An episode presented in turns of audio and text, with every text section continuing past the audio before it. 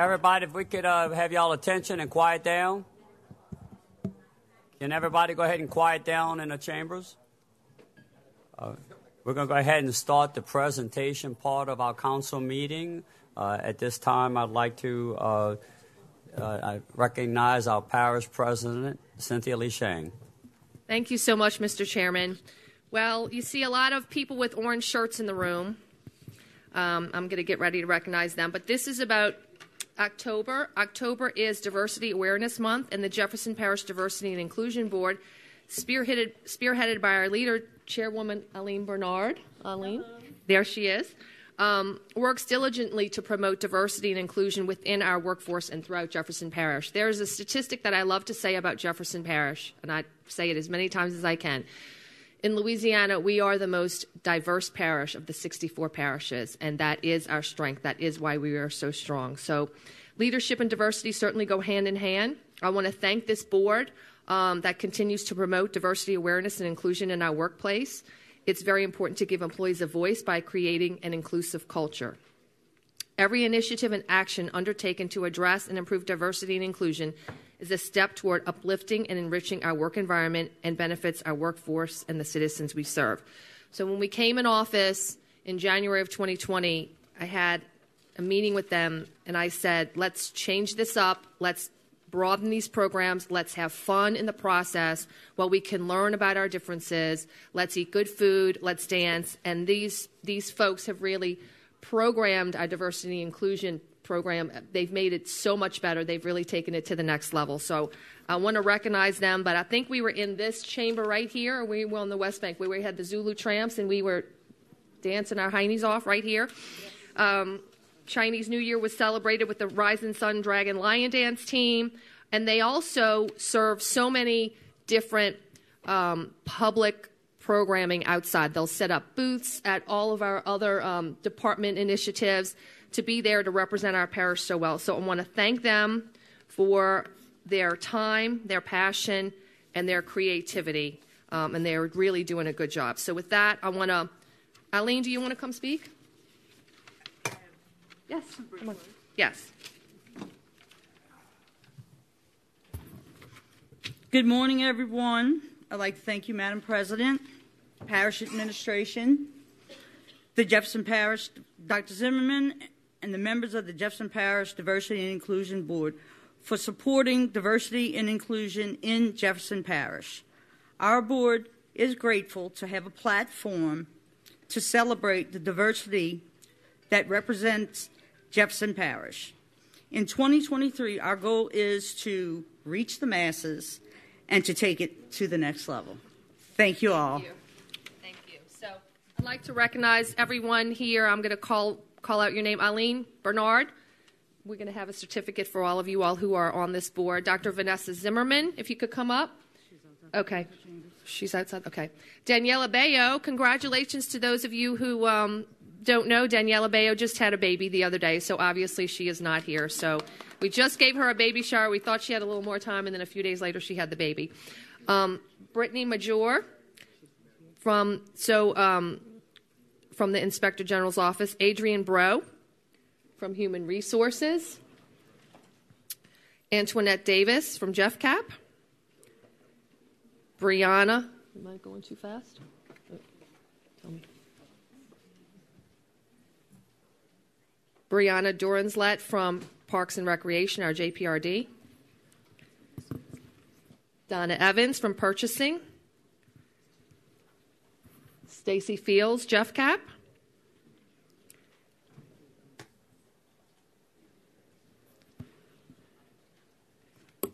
Heather Glass, Electronic Information Systems. Dion Green from our council side, Research and Budget. Dion's behind you. Jasmine Hamilton from Accounting. Brent Herman, General Services. Keishell Jones from my office. Keishell? Dr. Keishell? Okay. Jones. Donnie Lewis, Community Development. Donnie. Irene Lunkin from the Library System. Irene. Joanna Miller, Transit. Ray Mola, Engineering. Ray. Terry Pajares from the Parish Attorney's Office. Paige Halifax, Community Justice Agency. Okay. Hector Pineda, my office. Hector. Thank you, Hector. Christy Richardson, Citizens Affairs. And Tanya Bates, Workforce Connection. Did I miss anybody? Did I miss anybody? Who was that?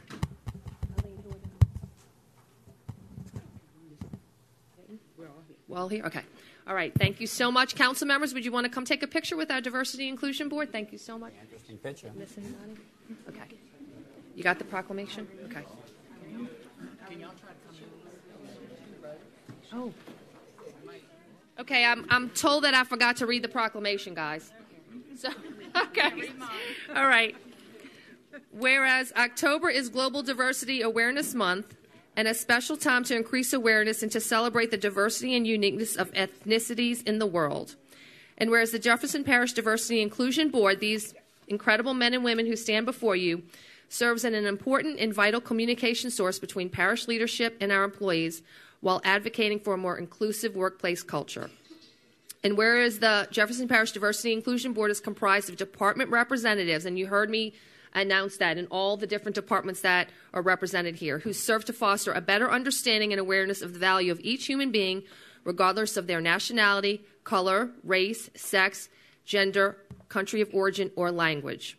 And whereas the D&I Board educates, celebrates, and highlights the performance, accomplishments, and excellence and the unique abilities of our diverse Jefferson Parish workforce and creates a welcoming, inclusive environment to better serve our community. And whereas recent challenges such as the COVID-19 pandemic and Hurricane Ida have highlighted the need for even greater awareness and acceptance of individuals whose cultures and ethnicities are different from our own, we are a stronger community when we help each other. And whereas the D&I Board has brought unique entertainment and educational events for the enjoyment of our employees, and whereas the D&I Board is recognized and commended for making great strides in promoting diversity, awareness, and inclusion in our Jefferson Parish workplace, now, therefore, I, Cynthia Lee Chang, President of Jefferson Parish, do hereby proclaim the month of October 2022 as Diversity and Inclusion Awareness Month. Thank you, guys. Thank you so much. Thank you. Thanks, Peg. Okay. Thank you. Right. There's one. Yeah. What's her name? Who's that? I mean, coming in now. Christina. What? That's Christy Richardson. From where? Citizens Affairs. Christy Richardson from Citizens Affairs is joining us, so thank you, Christy. One in the picture. Okay, thank you. Here's her. I'll be sure we'll get her. We got good. Now squeeze in. Squeeze.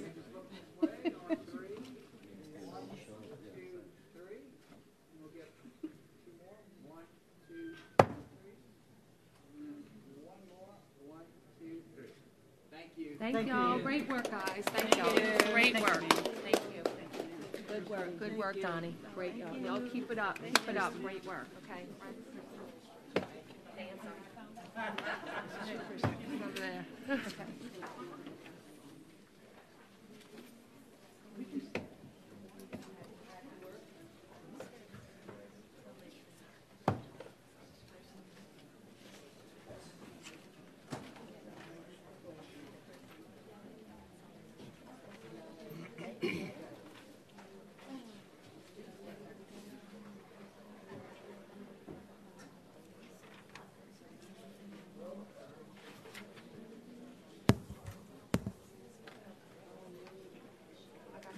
That's why.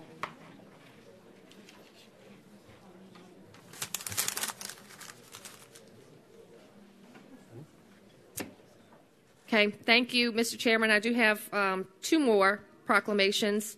I'm going to ask Mr. Robert Romero to come forward. Is Mayor Kerner here? Did he get here? Mr. Romero?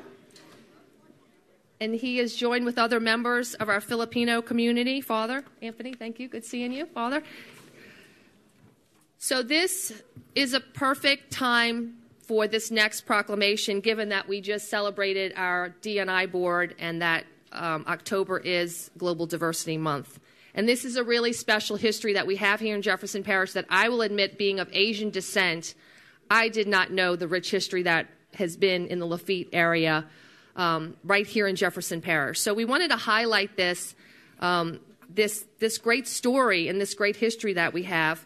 And it is Filipino American History Month. So it all worked out incredible. So as we continue our D&I, Diversity Inclusion Awareness Month, I want to take a moment to recognize an important group that first settled in Louisiana in the late 18th century.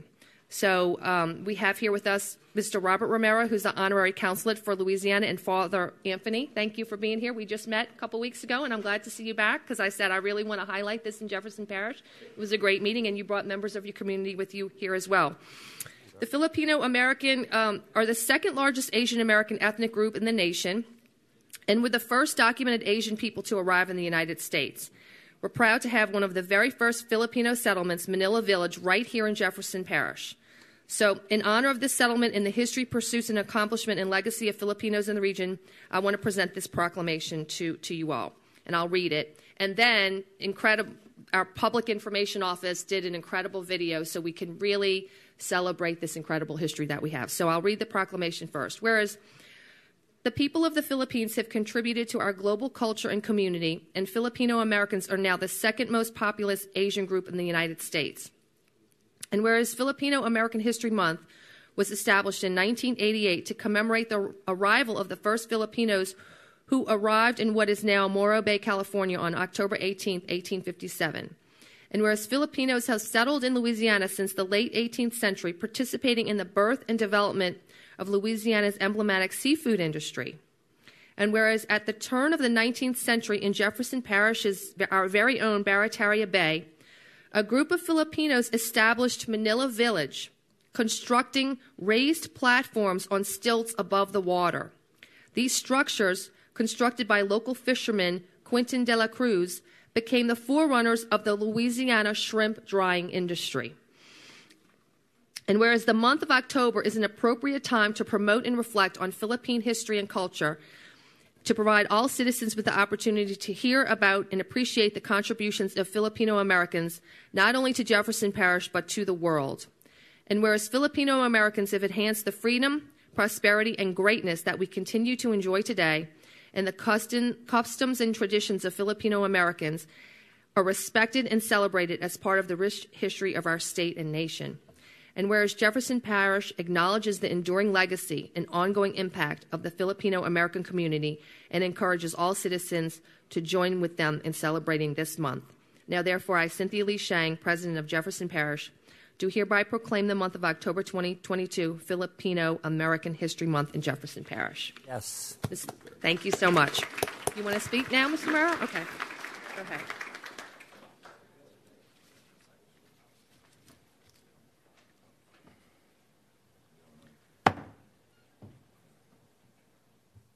Greetings to everyone in attendance, to the Honorable Parish President and the esteemed Council members.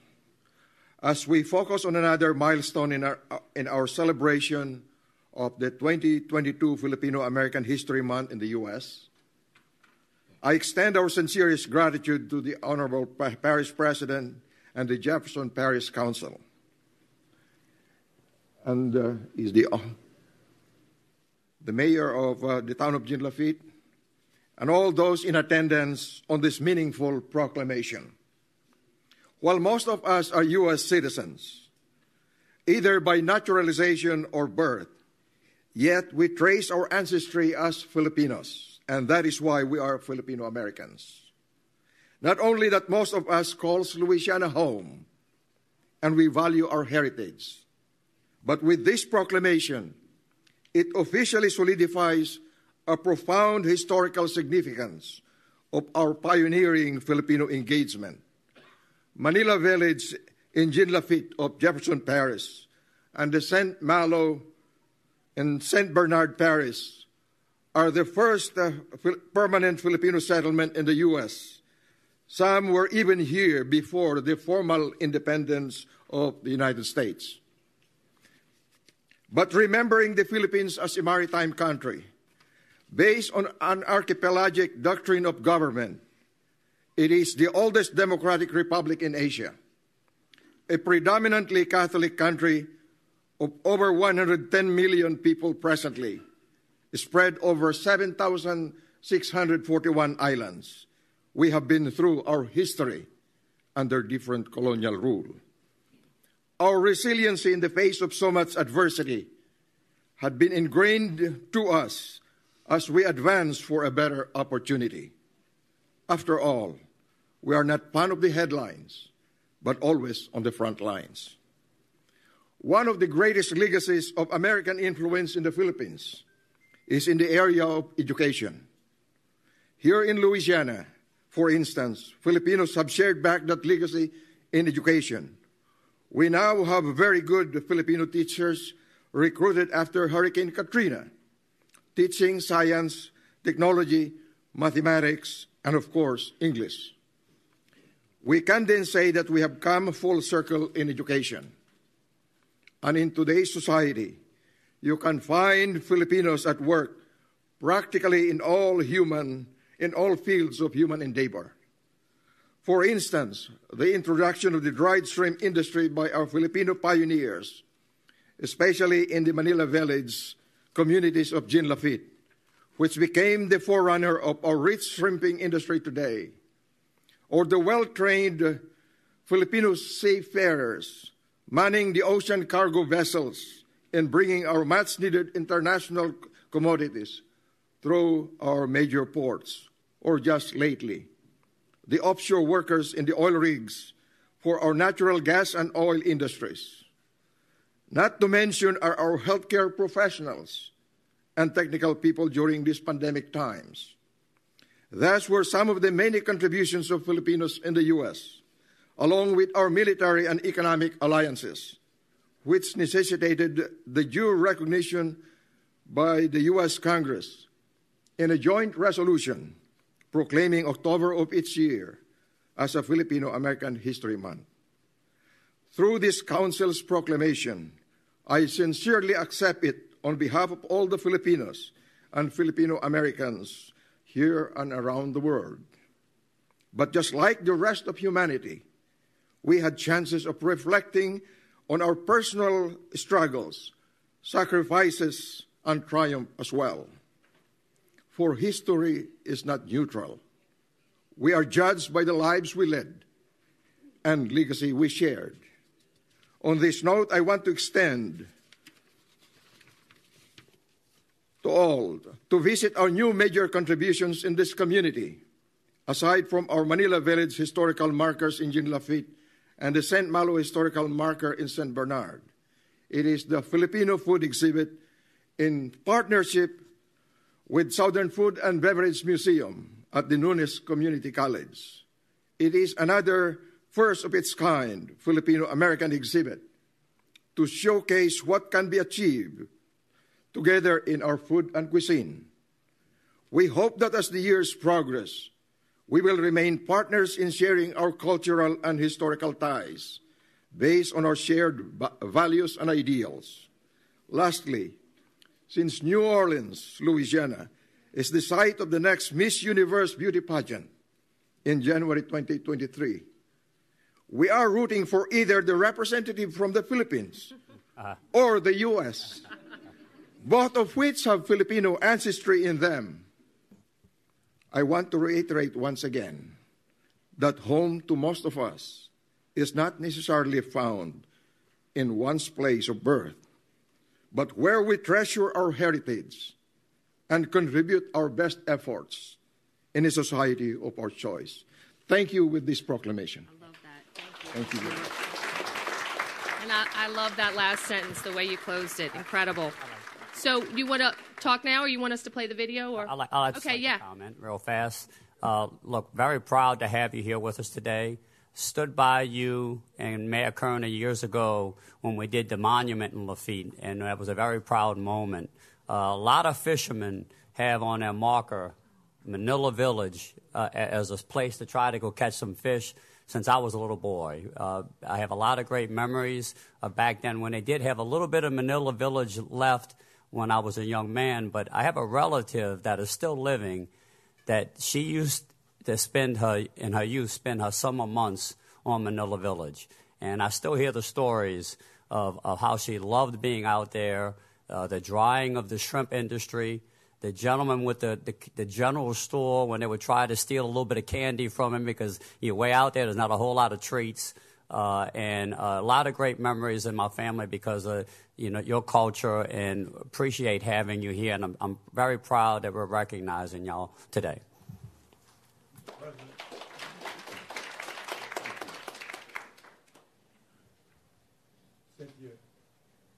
Hold on. Yeah. I know that you said that you were not.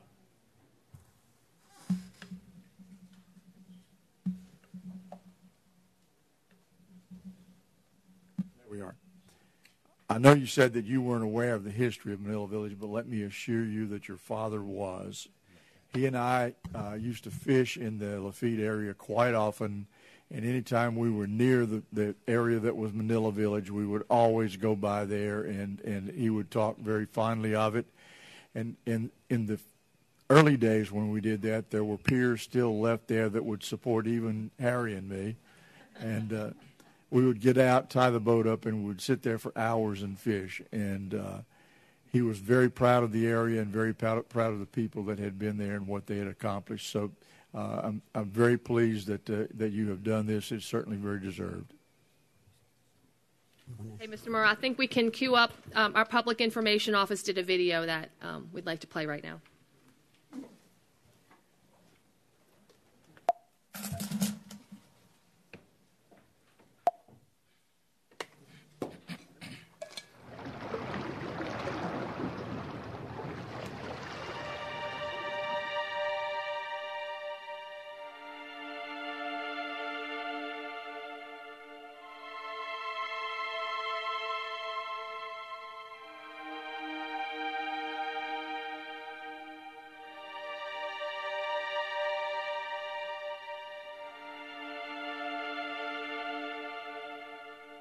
Manila Village name became an American lexicon because those early Filipinos, though they don't have the chance to go back to the Philippines again, they still love their country, their homeland, and so they named their platform Manila Village in honor of Manila, the Philippines. Louisiana has the first permanent settlement of Filipinos in the U.S.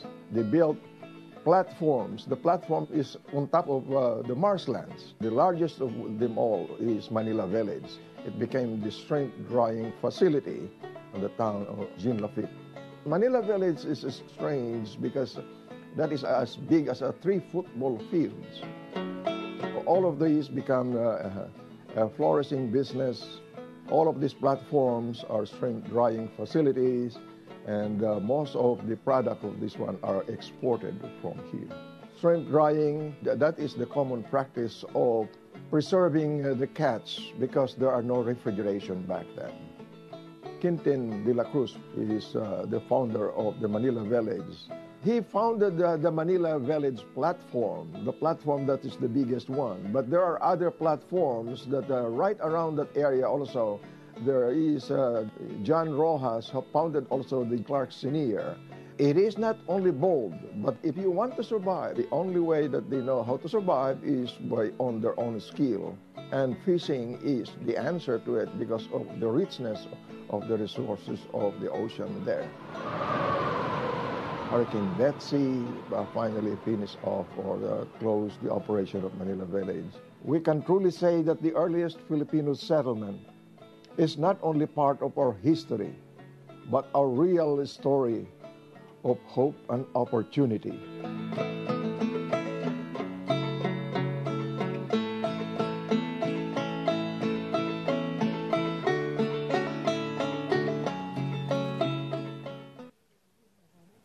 Very nice. Thank you. Obviously, you can see the incredible history right here in Jefferson Parish, what we have. And so I want to thank our Public Information Office. We did that video in-house. Incredible work, guys. Incredible work. So if the council members want to take a picture, and I'd like to invite the members of our Filipino community up to take pictures with our council members. Here you go, Mr. Romero.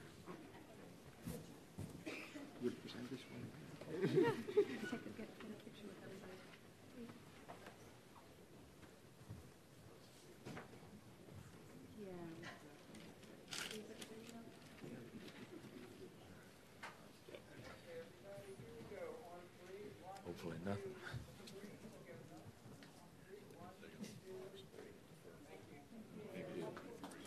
Did I hear the Rojas family mentioned in that tape? Yes. The Rojas what part did they play in that? Were they part of? Actually, the Clarkson-Ear, that is their platform. Okay. The Rojas really have. Maybe we need to look at just building at least a platform. Yes. Okay, that I'm just saying, great. You know. Yeah. We're going to do something. Yes, we do. I just want my fishing spot back. Oh, all right. Okay. Well, let's make a deal. After the Miss Universe. Yeah. Thank you, Mr. Rupp.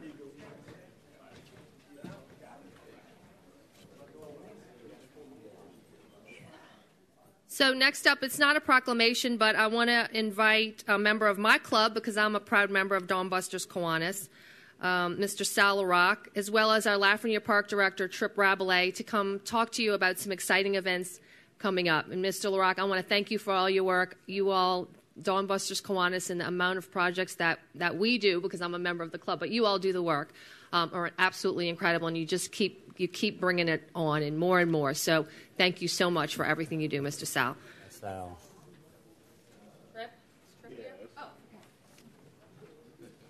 Good morning. Thank you to our distinguished parish president and our esteemed council members. What you see here is Happy Halloween, Triple Hold It. Happy Halloween. As a member of Dawn Busters, I want to personally thank you for supporting us. We are a partnership with Lafreniere Park, and we're going to host the first annual Trunk or Treat and Boo to You event. It's a partnership and a fundraiser for Lafreniere Park. We want to thank you, Mr. Impostella, for allowing us to have such an event. Our Dawn Busters Kiwanis Club, and there's a lot of us in this room now, we just want to thank you for that opportunity. And from 2 to 6, it's going to be all about children. I guarantee it's going to be a lot of fun. Trip is now going to tell you about 6 to 9 o'clock, which is Trunk or Treat.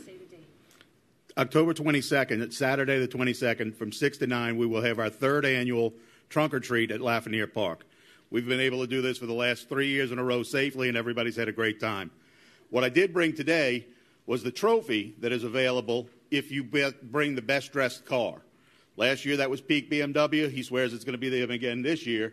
But that's a handmade trophy from our staff that will be awarded to the best-dressed car. All we ask you to do is bring 1,000 pieces of candy, bubbles, whatever treat you want to give the kids so that they have someplace safe to come over in Jefferson Parish. It's been very successful. Sal, of course, has made it even more successful, I imagine, this year. So we're looking forward to an even bigger event for this year. So I thank you guys for your time. I thank you, as always, for your support. Thank you.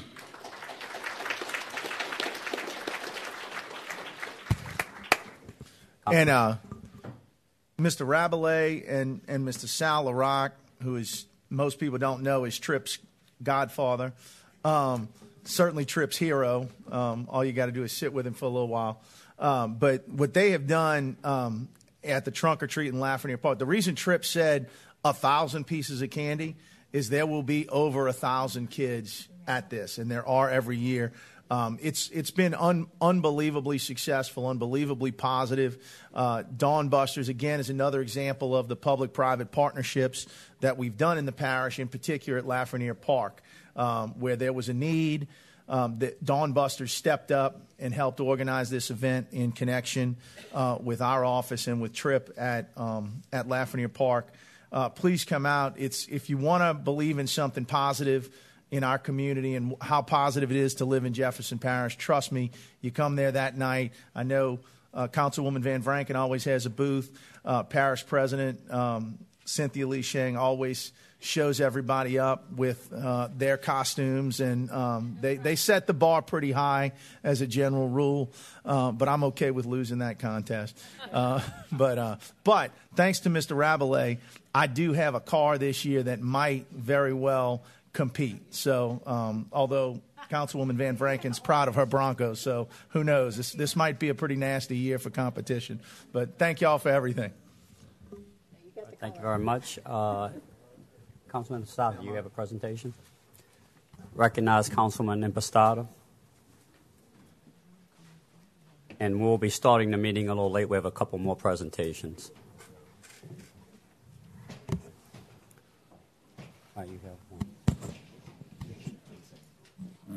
It's fitting that we're by coincidence, but it's fitting that we're having a discussion today about recreation, because these proclamations that were given today recognize one of our often under-celebrated recreational programs, but certainly one that I know everyone in this room is perhaps the most proud of, which is our remarkable recreation program, the Alario Special Needs Recreation Department or division of our Recreation Department.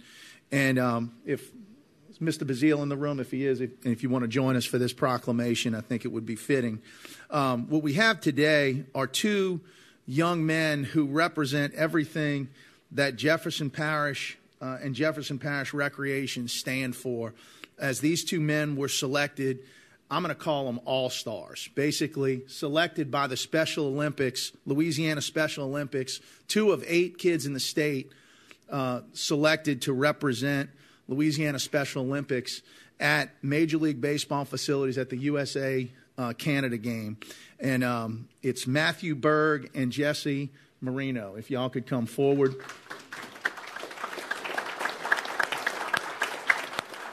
And on a personal note, and that pretty much says it all, if you have been involved in travel baseball in the last 10 years, there is a legend, a local legend in the Louisiana travel baseball community, which is Coach Matt Berg.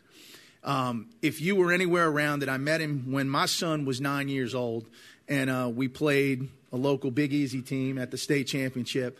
And they beat us handily in the state tournament, but it was because they had the secret weapon, their first base coach, Coach Matt Berg.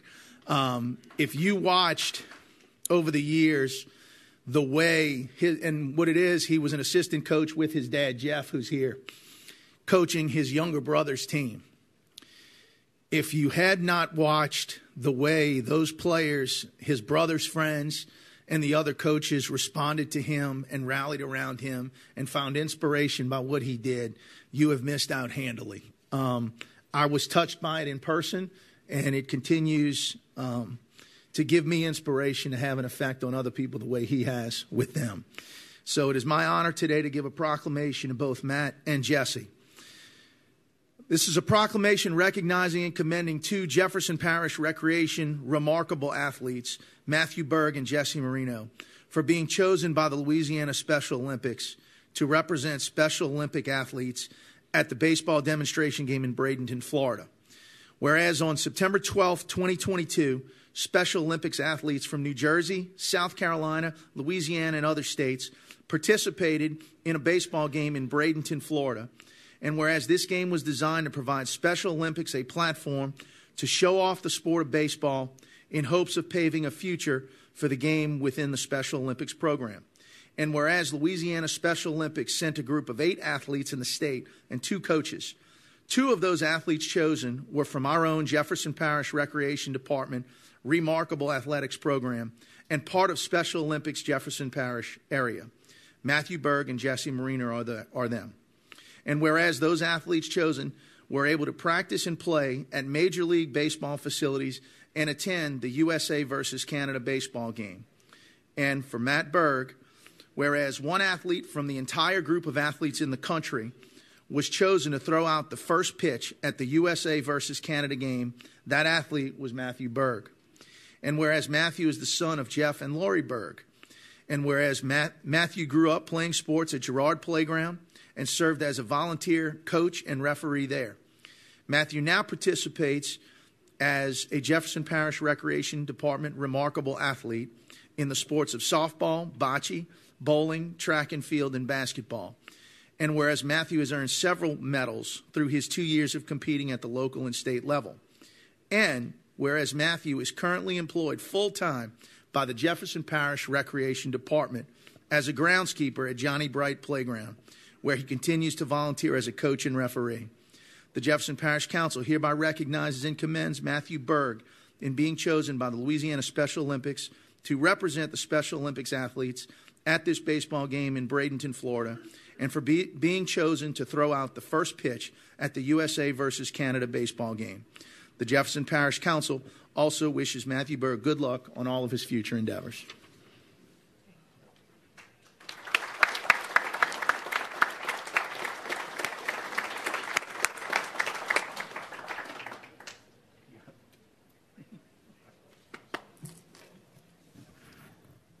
And now for Jesse. Where Jesse is the son of Sharon and David Namey, and whereas Jesse has participated in the Jefferson Parish Recreation Remarkable Athletics Program since 2019, and whereas Jesse has competed locally and at the state level in the sports of basketball and softball, and played basketball for Team Louisiana's basketball team in the 2022 USA Games in Orlando, Florida, and whereas Jesse attended Nichols State University and Delgado Community College, graduating with an associate's degree in mathematics. And whereas Jesse is currently employed full-time at NAMI FX, providing pyrotechnics in the movie industry. The Jefferson Parish Council hereby recognizes and commends Jesse Marino in being chosen by the Louisiana Special Olympics to represent Special Olympics athletes at the baseball demonstration game in Bradenton, Florida. The Jefferson Parish Council also wishes Jesse Marino good luck in all his future endeavors. Congratulations. Council members, Parish President, could y'all join us?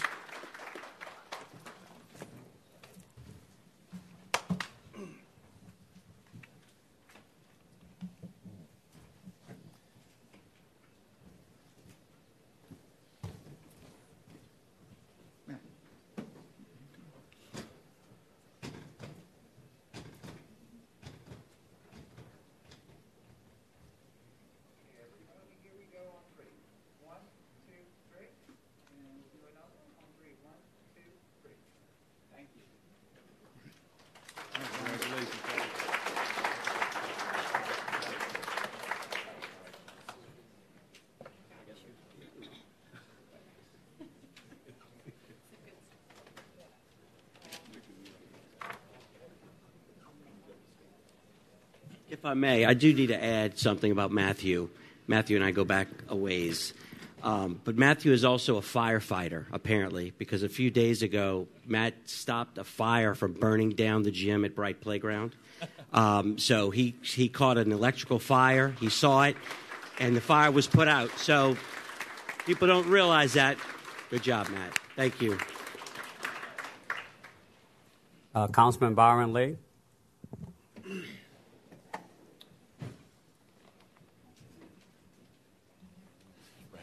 Would Alfred Bonneville Magnet Academy come up, please?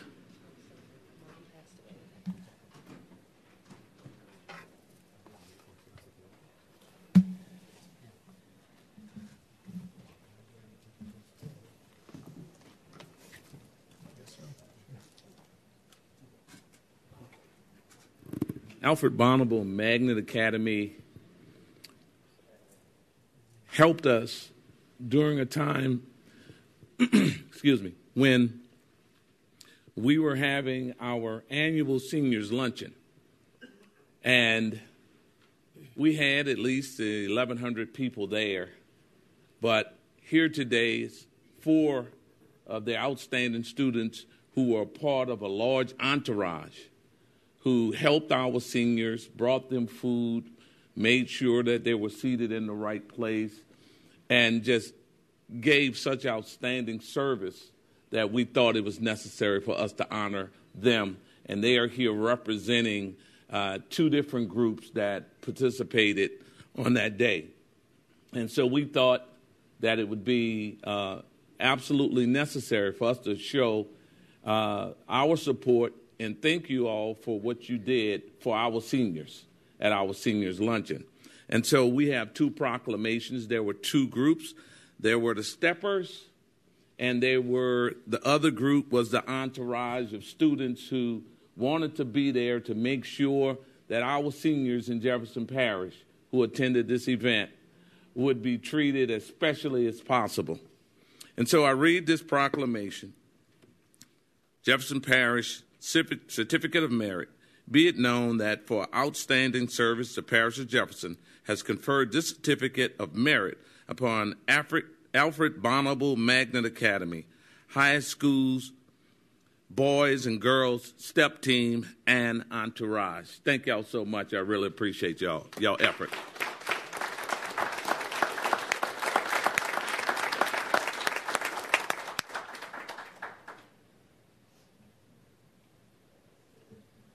Would all my council colleagues please come down and join us?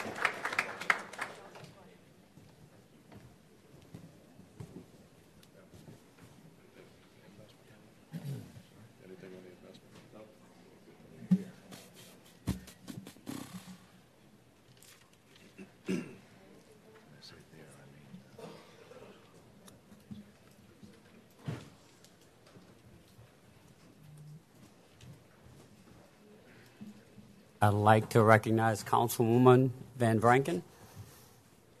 I think one last proclamation.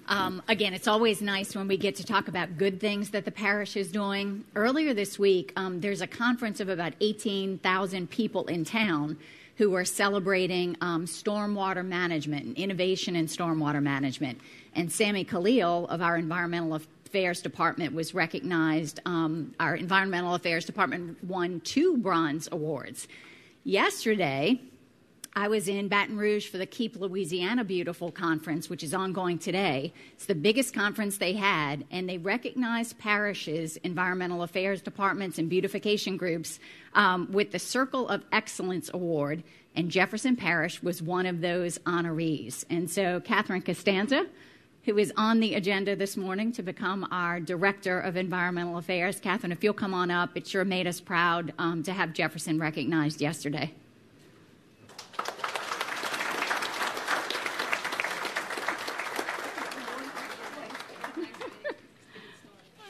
I know. If y'all want to come on down, we know that, again, innovating in stormwater management is so important, keeping our community more beautiful. We're always battling litter and finding new ways to do that. So thank you for the leadership of your department.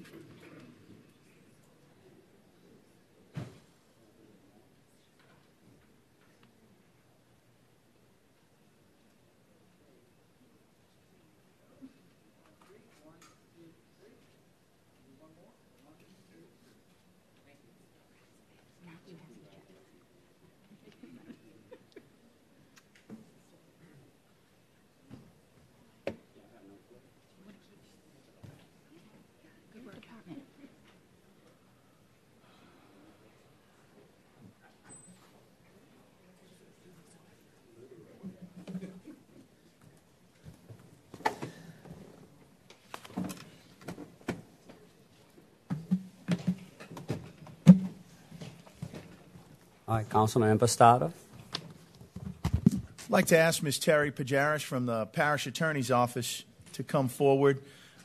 She has, as we've done in the past, she puts on an epilepsy awareness event every year at Lafreniere Park, and I think wants to discuss what we can expect, what's coming, and how we can celebrate this wonderful event as we have in the past.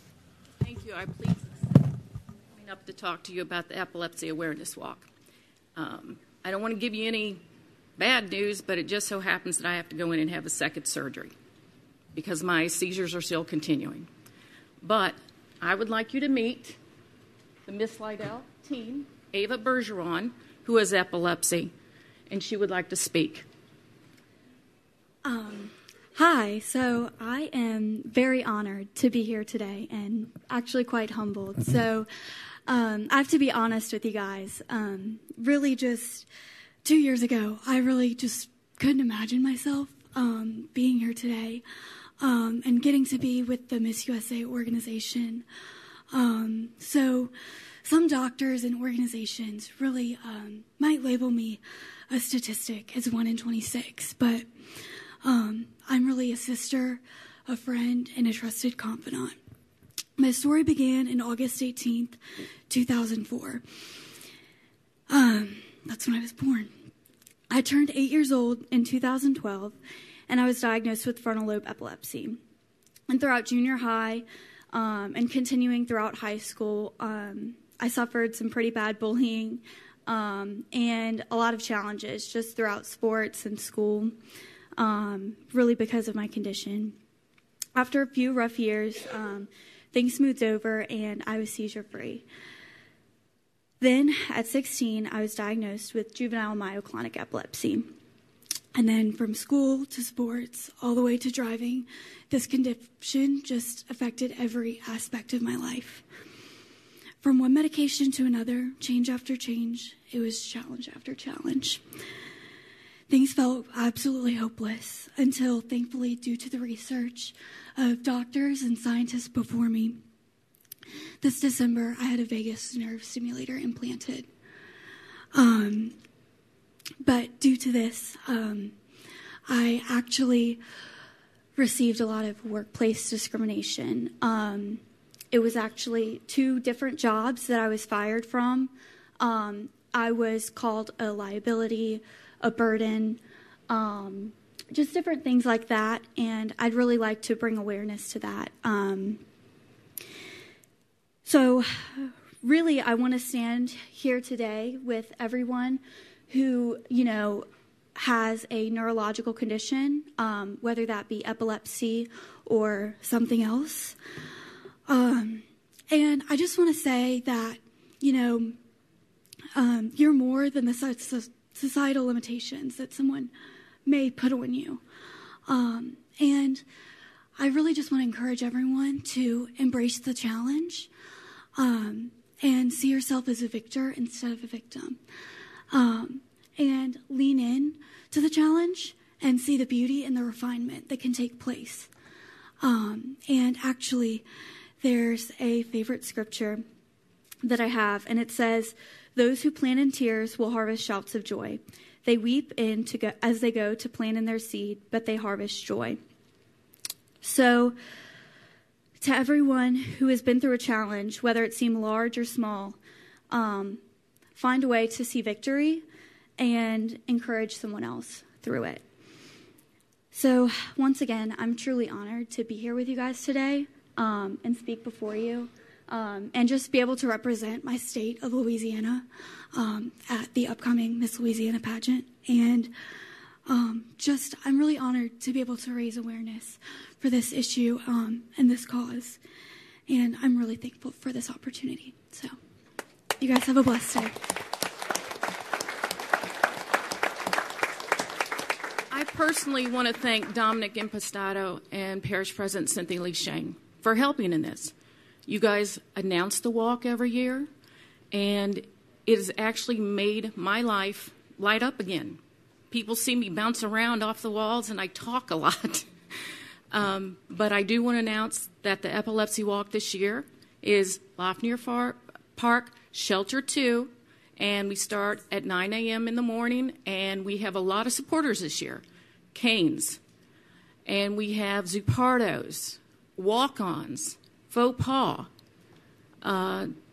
Dornax, Coca-Cola. We are lucky. It has grown up from year 2 to year 3. We're going to keep it going. Thank you for letting me speak. I'm sorry, the date is November 5th at Shelter 2 in Lafreniere Park from 9 a.m. to 1 p.m. Thank you so much.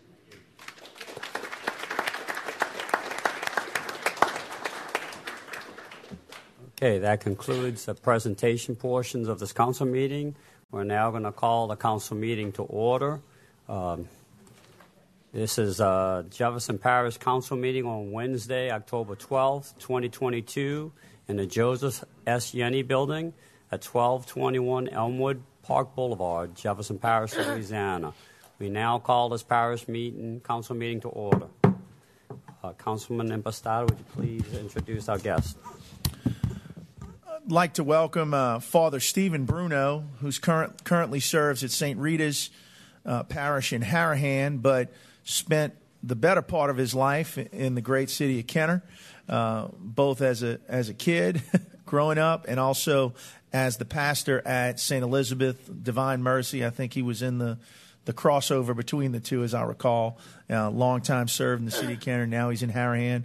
Father Bruno has been a great member of our community and a leader, certainly in Jefferson Parish. So thank you, Father, for greeting us today.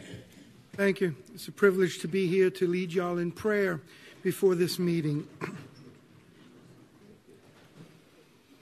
And so we begin in the name of the Father, and of the Son, and of the Holy Spirit. Almighty ever-living God, in whose hand lies every human heart and the rights of peoples, look with favor, we pray, on those who govern with authority over us, that throughout the whole world, the prosperity of peoples, the assurance of peace, and freedom of religion may through your gift be made secure. We ask you to look with favor on these assembled council members for whom we now pray, and mercifully pour out on them the spirit of your wisdom, that they may decide everything for the well-being and peace of all, especially those here in Jefferson Parish, and may never turn aside from your will.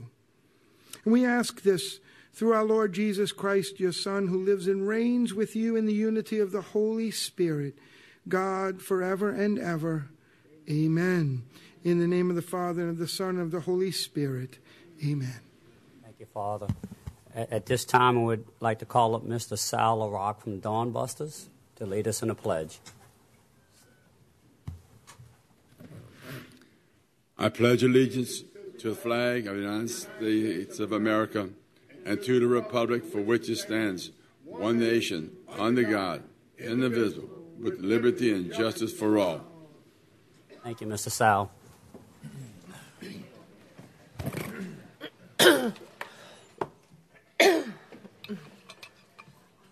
Madam Clerk, could you please take the roll?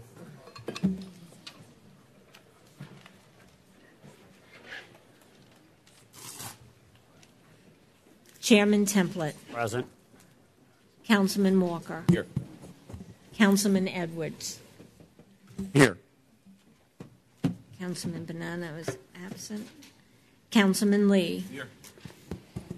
Councilman Impastato. Present. Councilwoman Van Rankin. Present. Parish President Ms. Lee Chang. Yes, ma'am. And I have completed the roll. Thank you, Madam Clerk. Before we get started, I'd just like to take a moment and say this last weekend we were able to celebrate a great event here in Jefferson Parish called the Gretna Heritage Festival. I know it's called the Gretna Heritage Festival, but it's really a Jefferson Parish and a regional event. It just happens to have the name of Gretna Heritage Festival because that's where it's located. This event has changed the way that Jefferson Parish looks at music and the region as a whole. The support from the parish is overwhelming. Parish President, I want to tell you personally, thank you, and the City of Gretna and Gretna Fest Board, say thank you for all the parish did to make the Gretna Heritage Festival a success. You know, from my council members to y'all to the public, the event couldn't have been better. And without y'all help, it wouldn't have happened. Steve, you know, the numerous phone calls for assistance. I mean, this festival takes place in the parish seat. So, and we shined. We shined for a region. But I wanted to say personally thank you to Mark Drews, Neil Snyder, Brooke Burmaster, Brian Parks, Gretchen Hurt, Joe Valente, Ms. Barrios, Jeb Tate. I mean, you know, out there, technology was introduced like no other festival before, and Jeb helped out a lot with, you know, feeling some of those trouble. Brian Adams, Randy Bellinger, Ryan Badcock, and also all of the law enforcement agencies in the region. They all came out to make this one of the safest family events that you could go to. And that's the part that is impressive. We had over 60,000 people show up at this event, and not one major arrest took place during it. I mean, that says a lot for our region and Jefferson Parish as a whole. So we just want, also I want to make sure we say thank you to the RTA and the ferry service. They ran the ferry from Canal Street to the Gretna Heritage Festival during this event. And did a great job. So, look, thank you for everyone. We probably missed somebody, but this is truly a regional event that we all can be proud of. And that's one thing I think each and every one of us try to do up here is make people proud of where they live. And I think we did that this weekend. Madam President. Thank you. We had a great time at the Gretna Fest. It was much missed. It was great to be at that again. I'll start with the Triple Crown Budget and Finance Award. The Government Finance Officers Association of the United States and Canada has just announced that Jefferson Parish is a 2020 Triple Crown winner. This designation recognizes governments who have received the GFOA Certificate of Achievement for Excellence in Financial Reporting, Annual Financial Reporting Award, and Distinguished Budget Presentation Award for a fiscal year. Each award program recognizes governments that produce reports which communicate their financial stories in a transparent manner and meet applicable standards. Jefferson Parish is one of just 317 governments that received the Triple Crown for fiscal year 2020. We are recognized particularly because of the attention and efforts of our budget director, Victor LaRocca, our accounting director, Madison Martin, along with the qualified and dedicated staff members of the accounting, finance, and budget departments led by Finance Director Tim Palmetier. So congratulations on that to all of us, and thank you all for that great effort.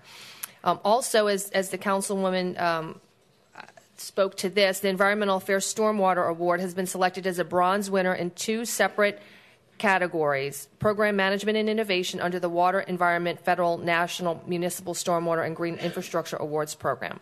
The awards were presented yesterday during the conference. The program recognizes high-performing, regulated municipal storm sewer systems and inspires them to exceed requirements by using innovative and cost-effective approaches. I'd like to recognize our Environmental Affairs and Stormwater Management Supervisor, Sammy Khalil, who spoke at the conference about the uniqueness and challenges of managing stormwater in Jefferson Parish. And I'm realizing I think this is a different award. And congratulations to all our employees in the Department of Environmental Affairs for their hard work in making sure Jefferson Parish is seen as a leader in stormwater management and green infrastructure across the country. Our transit administration is having a Toys for Tots holiday drive. Transit has partnered with Toys for Tots this year to collect toys for the holidays. The event kicks off today and will run through December 12th. Toys will be collected for children ages 0 to 17 years old. Our transit department is encouraging all departments in the public to donate collection boxes, and collection boxes will be placed in our buildings. And on December 12th, all the toys will be collected and delivered to the Marines to then distribute to the children in need throughout our community. JPAWS, our Jefferson Protection and Animal Welfare Society, is hosting Wagon Wheels Adoption Event this Saturday from 11 to 4 at Harley-Davidson, located at 6015 Airline Drive in Metairie. JPAWS will have plenty of pets available for adoption. If you can't make it to that event but would like to adopt an animal, please visit our JPAWS location at 2701 Lapalco Boulevard. And if you can call for more information at 504-349-5111.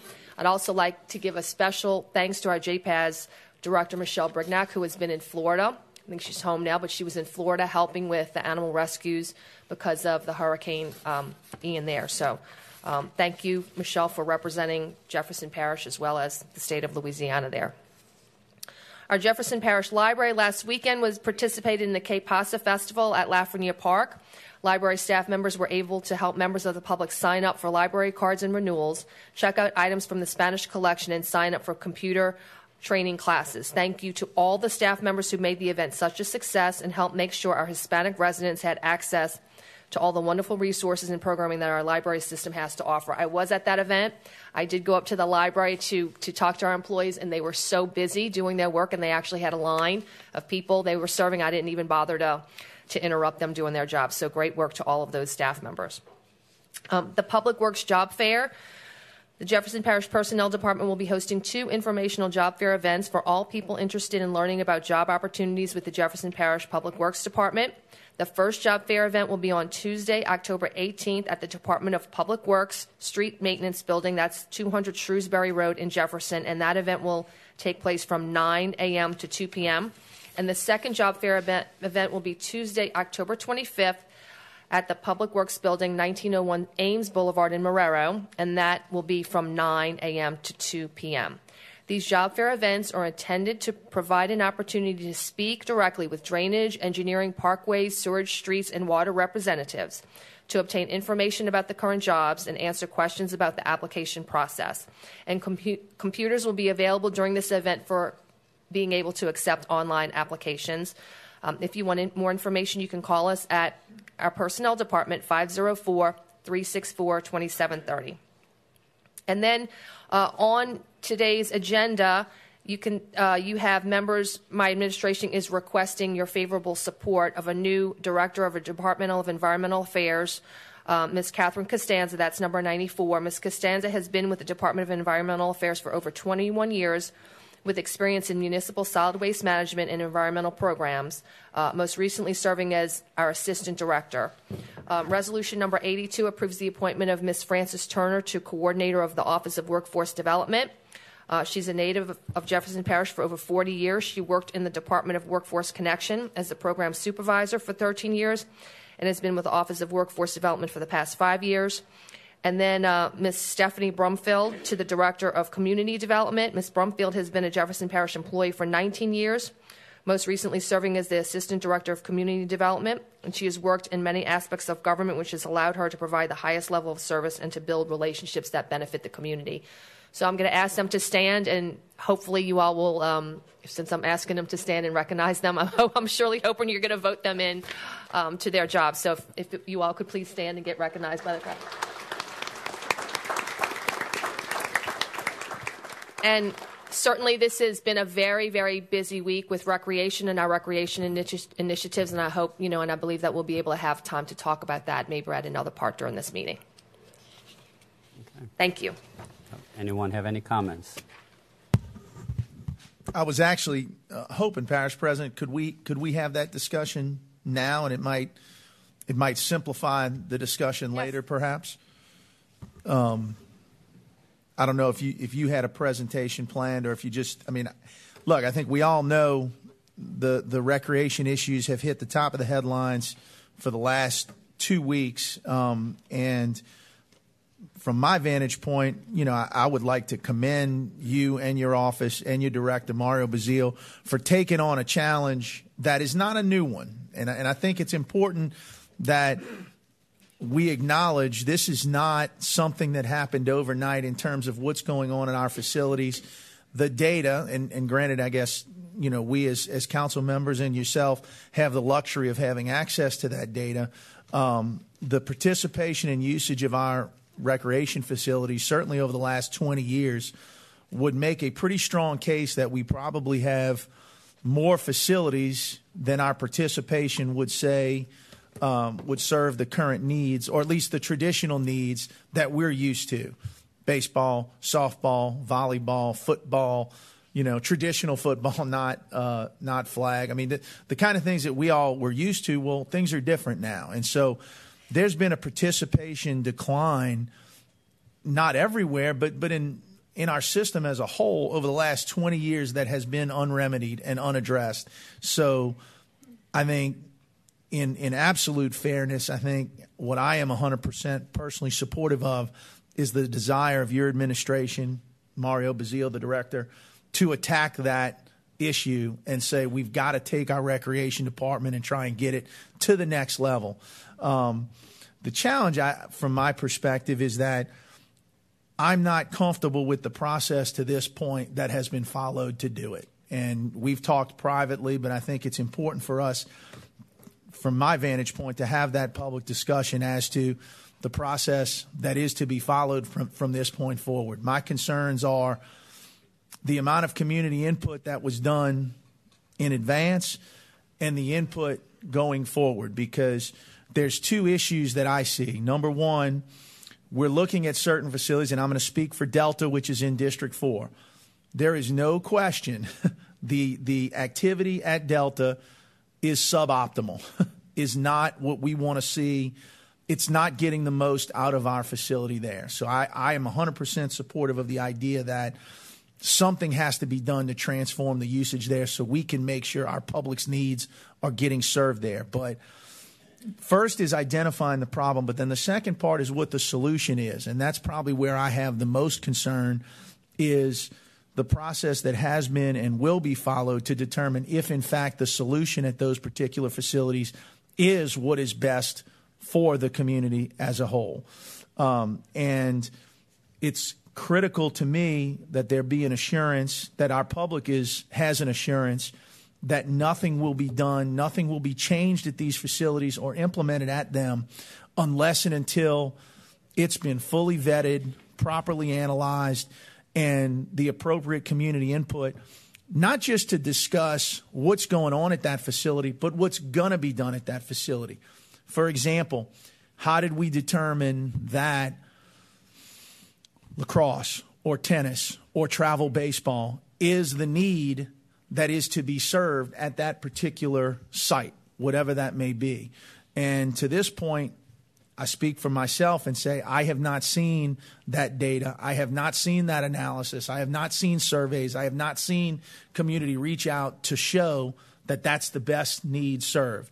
And I come from a unique position in the sense that there's one skateboarding park in Jefferson Parish. It's in Kenner. We put it there 8 years ago. Why? Because we did community outreach and determined that the fastest growing recreational activity in the country was skateboarding. I know the process that we can go through to figure out if, in fact, that need needs to be served. And my concern is, if we put millions of dollars into a facility, to me, nothing would be worse than putting that money in, putting the work in, taking the public outcry that is happening, to then put in a solution that honestly doesn't serve the needs of the community. So what I put on the agenda today was the creation of a task force, and that may not be the solution. I can accept that. I intended to bring from the floor a motion to suspend and halt the implementation of this program. My question to you, Parish President, is can we agree to the public that there will be no implementation of any of these changes at any of these facilities unless and until we're able to come back in this setting and show the community buy-in that happened, the community outreach that happened, the analysis that happened, and that sort of thing? Absolutely, 100%. And I think, you know, I've spoken to all of you privately. Some of you have attended these meetings. To say the very least, this has been a humbling process for us. I have learned so much. Personally, I have taken a beating, but I've never been more excited, and my team has never been more pumped up, all of us. We're making really special things happen, so I appreciate the opportunity to talk about this. I absolutely know your concerns. We will not take away. We will not change unless and until we have the community input. And what I've learned, and let me go back. Let me give a history to why we took this on. And you touched on it. You understand it well. But for everybody who isn't in recreation and doesn't really know it, I really want to talk about it. As you mentioned, Councilman, and I'd say if we were going to build it today, we probably wouldn't build 27 playgrounds. And I know you are as well, Councilman. I'm a product of the JPRD system, and I know you're very involved, like I am, in club ball and in all aspects of it. We have disparity in our recreation system. We have playgrounds that have 2,400 kids, and we have playgrounds that have less than 100 kids. And those of us in sports know that the quality of the program is dependent on high volume of kids. You need to play different kids. You need to play a stronger team. You need to win sometimes. You need to lose sometimes. And you can't have fun or get that higher level of instruction if you're just playing the same little team, because there was only two teams at the playground, and you're just playing the same team week after week, okay?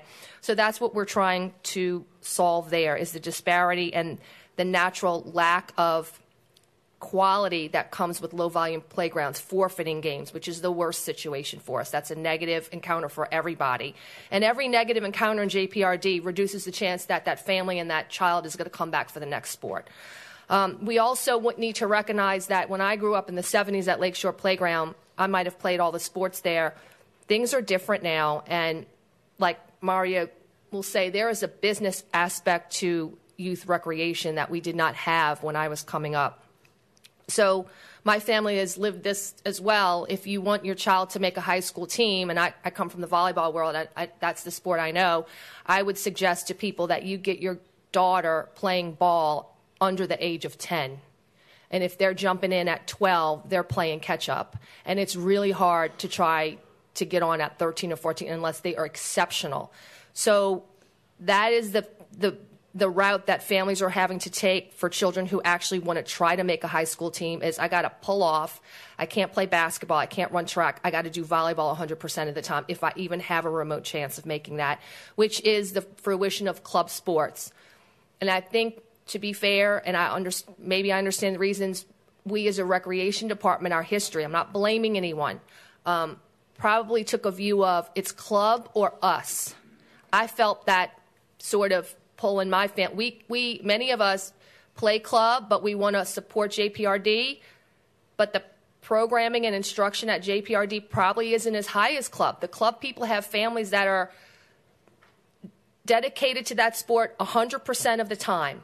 You can't match that instruction with a volunteer parent who's well-intentioned and maybe good, but doesn't have that level of sports expertise. So people were pulling off to club, and we were losing kids. And what we need to have for sports is to be able to encompass the beginner who is just learning a sport and also the best game with the experienced kids. I'd love a recreation department that can serve both of those ends. So we want to be able to specialize. So why wouldn't we, when we have these empty gyms, why can't we play basketball all year long? Why can't we have centers? So that calls for having centers, academies, if you will, and that word is being misconstrued in so many ways, like so many things are. There's a lot of information as well.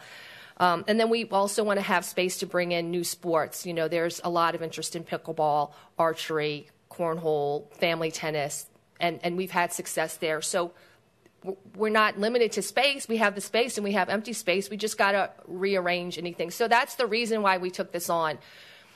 I will tell you that, you know, we have been criticized with a plan, having a plan. And I think Mario was the first, you know, I credit him because we took a beating at Lemon. I mean, a beating. And we listened and we learned a lot. And when Mario came in the next day, the first words he said to me was, "I learned." I mean, that was the first words out of his mouth. So there is a need for a plan, because at that level, you need to understand what strong recreational departments around the country are doing. We know a budget. We know our footprint. We know a footprint for everywhere we could. Maybe we can't put a tennis court at some places. We know where we have high volumes and low volumes. So we do have expertise on our team to know the data. I think Mario said it best. And I don't want to take your line, Mario, but you really hit the nail on the head. When he went to Avondale, he said he knew the data and we had a plan. I'm sorry. He said this at Avondale, but he was talking about his experience at Lemon. And he said, but I didn't see the faces. And at Lemon, I saw the faces. And I completely agreed with him. That was our experience there. And now we have to marry the faces with the data. And so where we deliver programs at a parish level and it's under our control because we have the expertise, drainage or sewerage, we don't go get that output. Maybe we approached it that way, like we know this, we're professionals. We quickly learned that the nostalgia that people have for their playgrounds that we almost saw as going to be hindering us, because nostalgia is like, don't change, don't take away my high school, you know, my childhood memories. Those very people, I would say, yeah, they have a nostalgia, but they don't realize we're not even fielding a team anymore. It's not the same. Today's kids aren't going to have the nostalgia 30 years from now because I'm not giving them very much. Now I think we've learned to turn it around and take that nostalgia and say, if you're that offended that we might change something at your playground and introduce something, and we were never doing anything, these were just concepts that we were introducing, but even that, you know, angered people, then what are you going to do about it? How are you going to help us? We can't field a team of football here. And they are willing to help. They're going out and recruiting people and trying to increase our programming. So there is, you know, to credit to our team and Mario's team, we're getting seeds of trust at these playgrounds after people yell at us and are angry, and they see that we're still there, and Mario and his team go back the next day.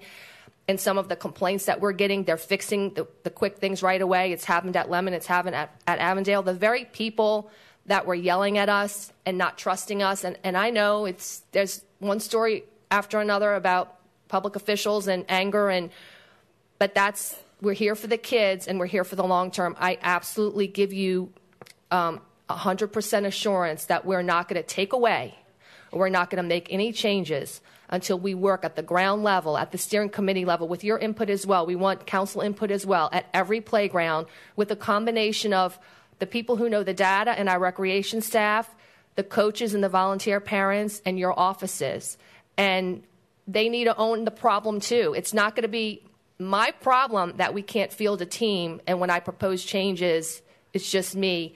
The community, and they're willing to own the problem as well. They're out ready to go to the schools, to the churches. Like, why are people playing free ball, open play at Avondale, but they're not signing up for our basketball league? Why are they coming to play basketball, but they won't? What is that barrier? So that I've learned, it's the ground level work and those specific questions that we need to tease out and figure out the solutions to.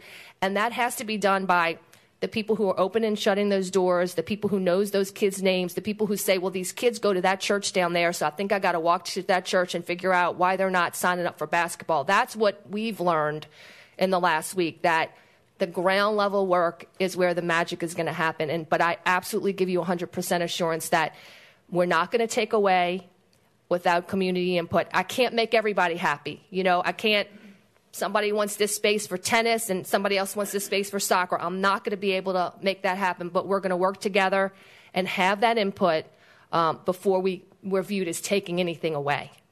I appreciate that, Madam President, for sure. And that's, you know, frankly, what I think our community has been looking for, is that, you know, official assurance. My comment on the use of the facilities, and this is just my opinion or my philosophy on recreation, I'm a believer that the most important thing that can happen when we pass a recreational facility is to smell popcorn. That's been my line since I've been in elected office. I don't care what they're doing, what they're watching while they're eating popcorn. But that's what we think about in the American dream, our playground, sitting out in a folding chair or in the bleachers in a gym. It doesn't matter what they're doing. We want it filled with families. We want it filled with people. So my one comment I would say is, I don't care if they're signing up for our recreational programs. I care if they're using our facilities. Absolutely. And that, to me, I think is part of the analysis that thus far I'm not convinced has happened, and that we've gone through the analysis to figure out. LaSalle Park. LaSalle's obviously a great facility and is overutilized. 3 nights a week, that's adult softball. We're serving a need in the community there. Now, on the weekends, it's travel baseball and travel softball. Serving two needs at the same facility. So, personally, my focus is not necessarily, are they filling out the recreation department form and signing up in our programs? It's, is there a need for the facility? Are we serving that need? And can we take our facilities and use them in a way that gets more people there? I've told you all the story. The most glaring example to me of the problem we have at Delta in terms of participation is some really good friends of mine, the Dewey family. They have a set of twins, and I told you this story in one of our private meetings, but it's the best example. They have a set of twins, sign up at Delta. The son, who's a twin, signs up for football. Daughter signs up for cheerleading. There's not enough people for cheerleading, so she gets sent to Mike Miley. 3 weeks later, Mike Miley plays Delta. The twin sister is cheering against her twin brother. Why? Because Delta doesn't have enough participation to field a team. That is not a result. That should not happen under any circumstances. And so I agree with you. I agree with Mr. Bazile. That's the kind of thing we need to fix. But, you know, in terms of the community meetings, I like going to these individual parks. However, I don't believe that's enough. A lot more has to happen because, you know, if we're going to put tennis at Johnny Bright, that's fine. The question, though, is if it's going to get the utilization, the people utilizing it for tennis are not going to be just people around Johnny Bright. It's got to be parish-wide, community-wide. And if we don't have that interest, if we haven't done the due diligence to determine that's how it's going to be used, we could very well be wasting taxpayer resources and certainly out of time and anger and time and agitation. And the bullets you say you've taken, I would hate for them to be in vain. Yes, so, me too. That's my comment. With that, to my colleagues, at whatever point in the meeting, I'm going to ask that item number 10 on the addendum agenda be canceled. My floor resolution that I proposed, I do not intend to bring forward unless someone else feels necessary. With that, I appreciate your comments and for the working relationship we'll have going forward, and getting the community involved is going to be key. So. And to your point, Councilman, what I learned at Lemon, and Lemon was filled with people who might even don't have kids at Lemon anymore. So in the anger of Lemon, I was thinking to myself, do these people even realize that we can't field some teams at Lemon? They were very upset that they thought something was being taken away from them. And then we quickly realized Lemon means so much to that community. It is broader than kids' sports. So I think, you know, we need to serve the whole community at Lemon. And that's the beauty of this. Avondale was different concerns there. So I'm learning that these really are, and it's, let's go into the nostalgia in that community. Let's start from our strengths. Basketball and cheerleading are very popular at Avondale. Let's start there, where we already have passion around those sports and those people, and they already have that expertise. And that's part of the learning process that we've been through. Mario, you better start popping popcorn. You're okay, Mario, or you want to come up? Councilman Walker? Madam President, I'm just going to add to what Councilman Impastato said. I don't have a lot of questions for you because they've been covered and we've talked quite extensively in the past several days. I know we all can agree that the rollout of this was a disaster. It was a mess, and there was a lot of social media backlash and a lot of misinformation that came from the beginning of this. So it doesn't matter how we got to where we are. We got here, and now it's important how we move forward. And what we have seen is that through this process, extreme passion has been ignited at some of these playgrounds that are affected. And people are coming out in numbers that they might not have come out in otherwise to defend their playground and scream for their playground services in their area. So that's something that has been great to see. I know you've been at the forefront of it all, and you've been in the middle of, as you said, taking the bullets. But I think that also speaks to what you and Mario have done. It takes, to me, it takes extreme leadership and bold vision to be able to step into a situation like that and propose a transformational change in Jefferson Parish when it's only been done one way for so long. And the numbers dictate change. Whatever that looks like at the end, we're not sure yet, but the numbers certainly dictate change. We can't operate JPRD the way we did 30 years ago. I also am a product of JPRD. I was a poor product of JPRD. I played mediocre to below average baseball and basketball sometimes, but still, I enjoyed my playground experience, and it was a big part of my early years. And I know that it's different now. My son participates. I know travel ball has had a big impact on what we're dealing with today. And like I said, change is needed. Whatever that looks like, we'll find out.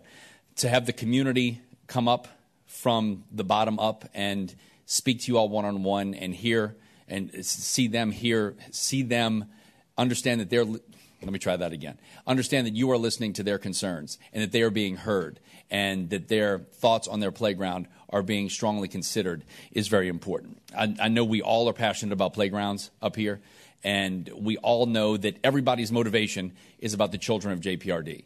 That's where we are. There's nobody with any evil intent here or any ulterior motives. It is about the children of JPRD because we know how important that is to our parish at present, our past, and our future. So as long as we continue to move forward in that direction and keep that focus that's about the kids, we'll be going in the right place. Again, I know what you faced over the past several days, and I know you've stood tall in it. And I know you'll continue to stand tall in it, and I know there'll be more criticism, but this is the path that you've charted. So continue on it, and we look forward to the progress that is made, and we look forward to hearing more from you all as this continues. Thank you. Thank you very much. Councilman Lee? Yes, unlike Scott, Ricky and I were very good athletes. Take the credit. So I've said all along to the administration, and I've said this, one size doesn't fit all. And so as you all were at Lemon as well as Avondale, you got a chance to hear what the people had to say, and that was most important to me because there are diverse views in terms of what they believe is important to them, and it's important for us to listen to them. My interest moving forward, because I believe we'll work through a lot of the programming things, and there are things that we have to do to bring recreation to another level and move it forward. One of the things I've been advocating for in my district is to bring game councils to parks and playgrounds so that after kids participate in whatever sport, they can do homework there, but also as a reward, they'll be able to play those video games, which many of them love. That's different type of programming. Everybody, we're in a generation now where everybody doesn't embrace football, doesn't embrace basketball, so we have to meet them where they are. The other thing that I'll be having conversations with the administration and others about is our funding mechanisms. We fund playgrounds based solely on the number of teams that register as opposed to participation. We have people who come to the parks and playgrounds every day who are actual encounters who are not included in our funding mechanism. And so we have to review that, because I think part of the problem is that because the funding has been based on the number of teams that participate, all the others who are playing tennis, the others who are participating in free play are ignored, essentially.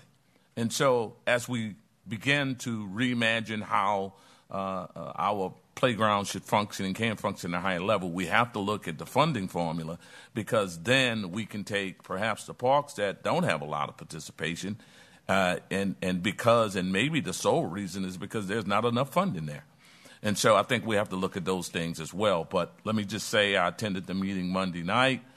I thought overall what came out of that was a positive meeting because people wanted to hear you all's heart. And certainly they got to hear my position, and that whatever you need, call me. Because at the end of the day, district council members are going to be ones who are going to be taking it upside the head every day when people don't understand what the true essence of what you all are attempting to do. We're going to work together to get this done to make Jefferson Parish a world-class recreation department, and I believe that you're committed to that, Mario, as well as all of the staff. So thank you. That's what I want to say. Thank you, Councilman. Thank you, Councilman. Councilwoman Van Vranken. And just one point of clarification, because I want to make sure people understand what we are and aren't doing today. We're hitting pause on any change of significance moving forward, but the public meetings that you've scheduled at the different facilities, those will continue, correct? Yes, the meetings will continue, and I hope we don't hit pause on anything, but I'll tell you that we're not moving forward on anything until we have the steering committee and the community input on that. So absolutely, we're not going to move on things that we don't agree on yet. But anything that we can agree on, we want to move forward on. And I think I was able to speak with Councilman Pistado. I think he had a comfort level with that. I just wanted to make sure, because I do think it's a silver lining that now I couldn't go anywhere this weekend. I mean, I'm picking out a pumpkin for Halloween, and someone came up and said, I'm going to be at the Bright meeting. I think we have a key opportunity right now because so many people are involved. So many people have thoughts about how to improve recreation.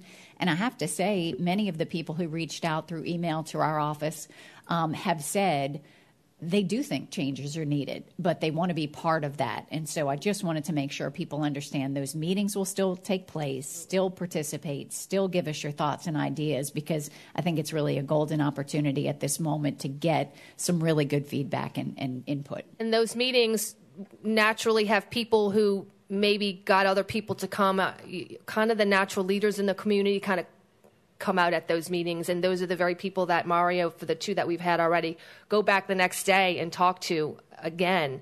Mario did that with Lemon and Avondale, and that just helped with our trust in the community. For people who just didn't trust us, at least they know that we are listening and that we mean it, because this is about the kids. And I think it's, you all feel that way too. So, and again, the longer we just listen and clarify and get some trust, a lot of misinformation that was out there kind of goes by the wayside. Councilman Edwards? I just want to say this seems to me to be a learning experience that we have been through several times. And Councilman Impostad, I want to thank you for stepping forward and taking the lead and making this a project that we work together to accomplish the goals that we need to. And Madam President, thank you for your leadership, your willingness to step up and say, we had a problem with this to begin with, and let's work together to solve it. I think that's the key to us accomplishing anything. And thank all of you, and particularly you, Madam President. And all I'd like to add is one thing that's common across the board here with the administration, ourselves, your staff, is the kids. And that's the main focus. So as long as the outcome becomes what's better for the kids and the youth of our community, I think everybody wins. And I would just ask that, and this is on Councilman Impostada's comment, you know, that maybe you try to include not just the district council members and at-large, but each council member go to some of the other meetings as well to get input of what they're trying to get in other districts that might impact theirs. You know, and so if you make sure we across the board invite everyone to each meeting, I think that might be good to see some of the information coming out of other areas. Absolutely. We want as much input as we can get. That's what we've learned is, you know, so we want you all involved in as much or as little as you want to be involved in. So Mario will make sure you know all of the meetings that are going to take place. Thank you very much. All right, we're going to go ahead and move on to persons wishing to appear before the council regarding resolutions on the addendum agenda or on the regular agenda. I would like to state before we start, each person who speaks needs to sign a card, and I want to make sure that you acknowledge where when you sign this card, you're hereby affirming that either written or oral testimony that you give before this Jefferson Parish Council will be true and correct. So, and if not, you're basically violating the council rules here. So when you sign this, your statements are true or correct to the best of your ability. Just want to make sure you're aware of that. Please state your name for the record. Al Morella, 4260 East Loyola Drive, 5th District, County, 4th District, unincorporated Jefferson, 50 years. Item number 32, 46, 47, 48, 50, 52, 57, 33, 35, 44, 81, and 85. We'll take 33. We'll take 33 first. 32. I'm sorry. You got an increase of $33,706. This is a net increase after adjustments. One of them was $75,000 in penalties levied against the contractor for coming in late. 46. You got an increase of $182,185 additional work. Okay. 48, you got an increase of $4,585 additional work. 47, I'm sorry. 48, you got $22,400 additional work. 50, $6,122 additional work. 52, $1.8 million increase. This is a cap, an existing cap extension for 2 years. Okay? Item number 52, you got a $750,000 increase in the cap, additional work. 57, you got, 57 was $750,000. I'm sorry. Okay? 52 was $1.8 million. Okay. Now we got 81. 81 is $150,000 increase additional work. 85 is $100,000 increase additional work. 33, no additional increases, verbiage only. 35, additional days, no increase. And 44, $107,276 additional work. Anybody got any comments, any questions? Thank you.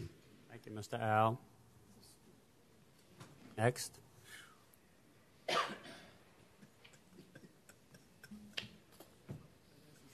Frankie Hires, 509 Home Boulevard.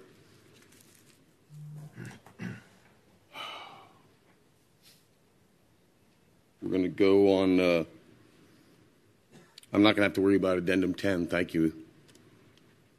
We're going to have 10, 11, 12, 19, 23, 25, 27 to 29, 35, 38 to 41, 43 to 44, 46 to 49, 58, 61 to 65, 69 to 70, 72, 73, 82 to 84, 87 to 91, 1, 2, and 4 on the addendum, 12 and 13 on the addendum.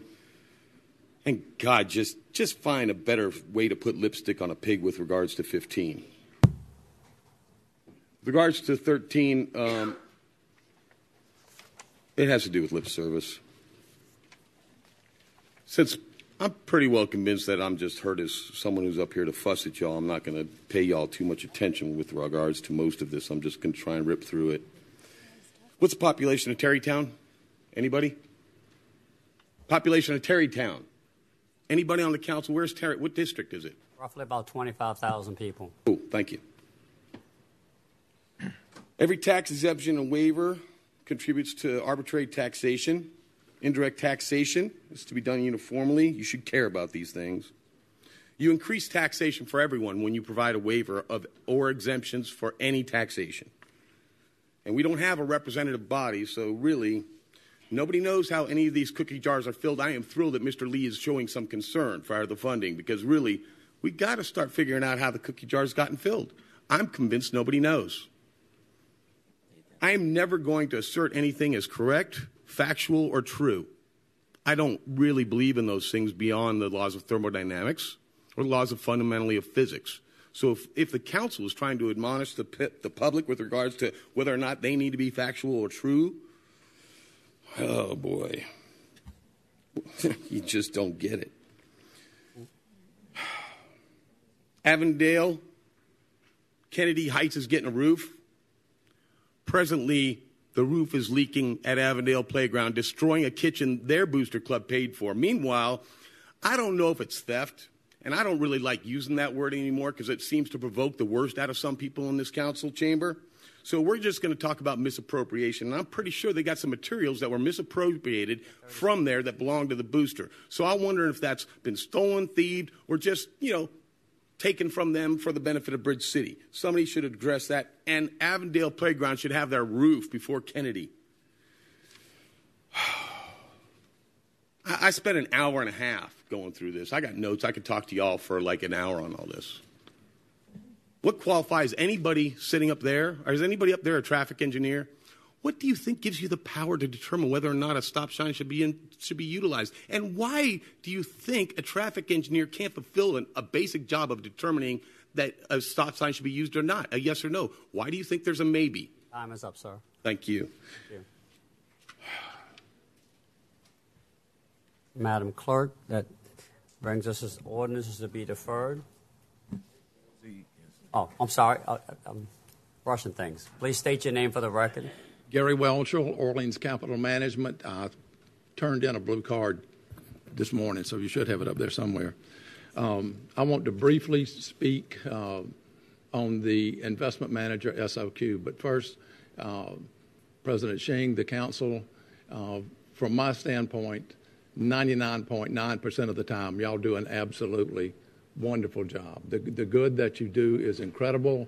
I was glad to see the diversity group. You probably don't know this, but our firm is owned by women. So we're very proud of you. I have my little band to wear into the office, so they'll all give me a hand. I feel like I'm a salmon swimming against the stream. During the evaluation process, I think personally, that needs to be addressed. Y'all have, give or take, $1.6 billion in assets. There were three people evaluating. It was two, there were two of us in the meeting. Sisson, and this is certainly nothing against that group, but the finance director kind of directed, was the shepherd of the meeting. I didn't understand some of his comments because it had not, one of them especially had nothing to do with an SOQ evaluation where he pointed out that he had read ours that we were not a broker-dealer and that Sisson was. Most people don't want an apparent conflict. That's not to say that they have or would do anything they have done in the past or in the future that you could say, okay, that you're wrong. Big firms like a Goldman Sachs that have 20,000 people, they've got glass walls, they've got people monitor everything. It's not a problem. Smaller firms where people, and they have to wear different hats doing different things. But anyway, I felt like that scoring was somewhat skewed just by the way the SOQ is written. It is definitely, it enhances the incumbent. I was told that the parish is a very complicated process when it comes to their funds. I don't doubt that. I'm sure it is. You're looking at, what, 6 or 7 different accounts. However, the parish does the lion's work accumulating the money, putting it in the proper account, and then telling the investment manager where they want the money, when they want the money. I've done this for 50 years. It's just not that complicated of a process. You had 6 responders. You should be embarrassed. 6 people for that kind of money. Shreveport Fire and Police has a $20 million account going up for bid. They have more people participating in that little $20 million than y'all do with the $1.6 billion. To be completely blunt about it, the reason you don't have more participation is that so many people feel like it's skewed to the point that they would totally be wasting their time as well as yours. Sorry, your time is up. Pardon? Time is up. I'm sure. Thank you.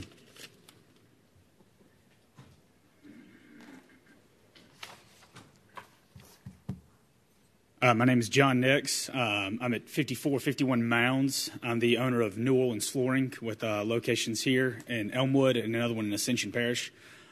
Reason I'm up here to speak is I've been reaching out consistently for the past few months about the work being done. Let me ask you, sir, this concerning a resolution that's on the agenda? I don't know. I mean, I know the company I'm working with. You have to wait till I ended a meeting and we have public comment period. All right. Thank you. All right, Madam Clerk, we're ordinance to be deferred. Councilman Walker. One and two. Yeah, move to defer 1 and 2. All right, is there any objection to the deferral of items number 1 and 2 to October 26, 2022 on motion by Councilman Walker, second by Councilman Templin. Hearing none, so ordered. That brings us to professional services. Madam Clerk, could you read number 3?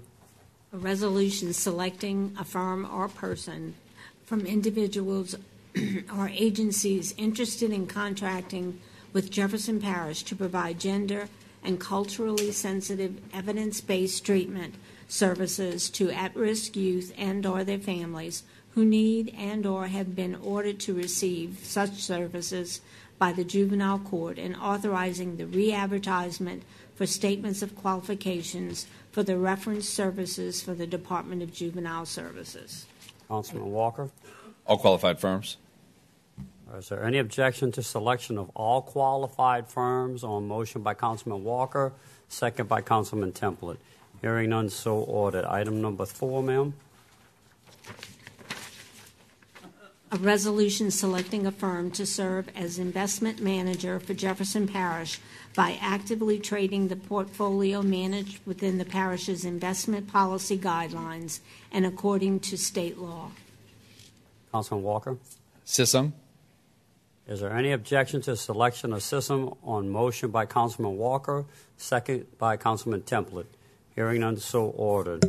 Item number 5. a resolution selecting a firm or individual to provide and install digital kiosks with content management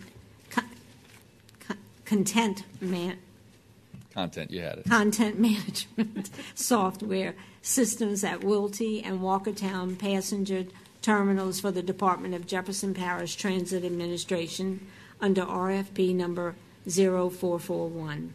Councilman Walker. Clever Devices. Is there any objection to the selection of Clever Devices on motion by Councilman Walker, second by Councilman Templet? Hearing none, so ordered. That brings us to the executive session, and we have no executive session as of now, correct? Yes, sir. Okay, no executive session. Hooray, okay. Now we're at the public appearance part of our agenda. Madam Clerk, item number 7. I think we could waive the reading on this one. Yes, sir. Okay.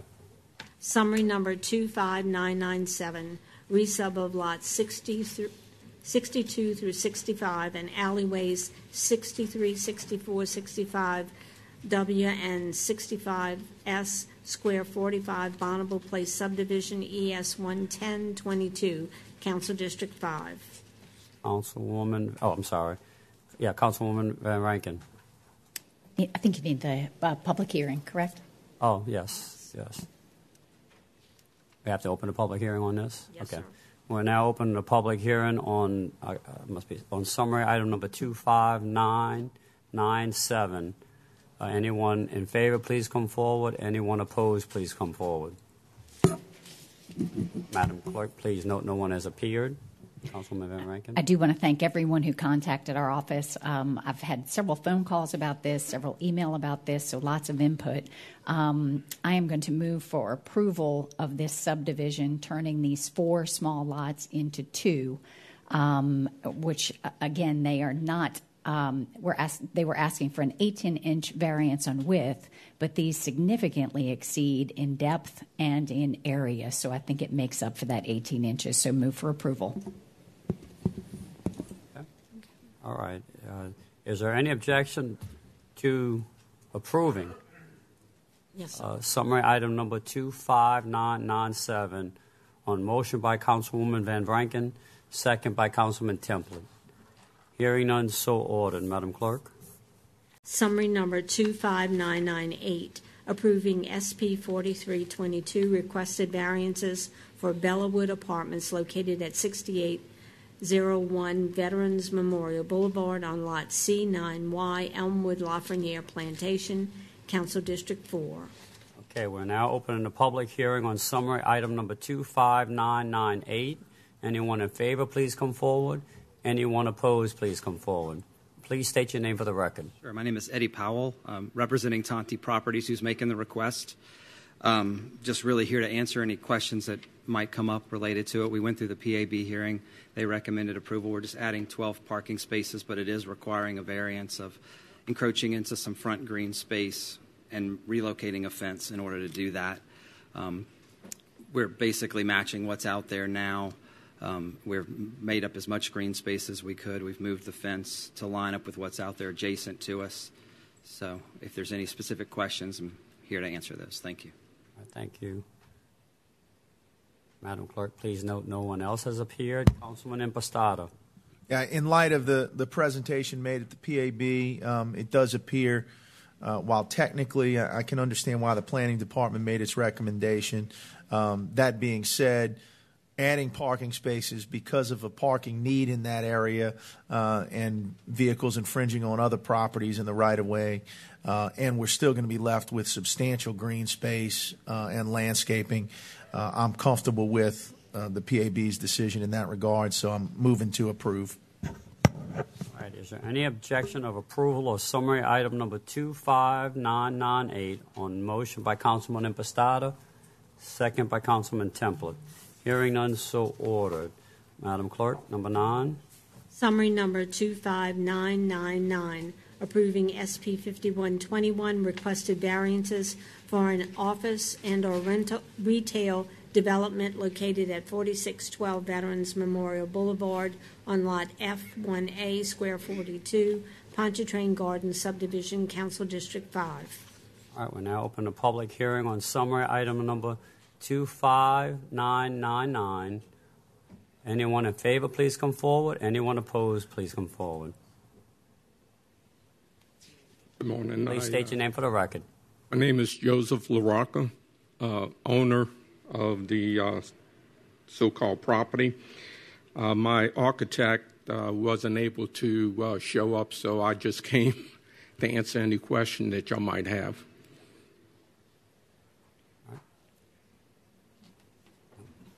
Good. We hadn't had a chance to speak about this, but this is coming with a double recommended denial because it is a large blank canvas of a property on veterans, and we have seen the landscaping and buffer requirements add value to veterans, and because this is a blank slate and doesn't incorporate the setbacks in the landscaping that are part of our CPZ, is why those two organizations, our planning department and PAB, are recommending denial. At this point, I would not be comfortable moving forward with it in this format. Is there a revision or something else you all think you could work toward? In which case, I could defer it.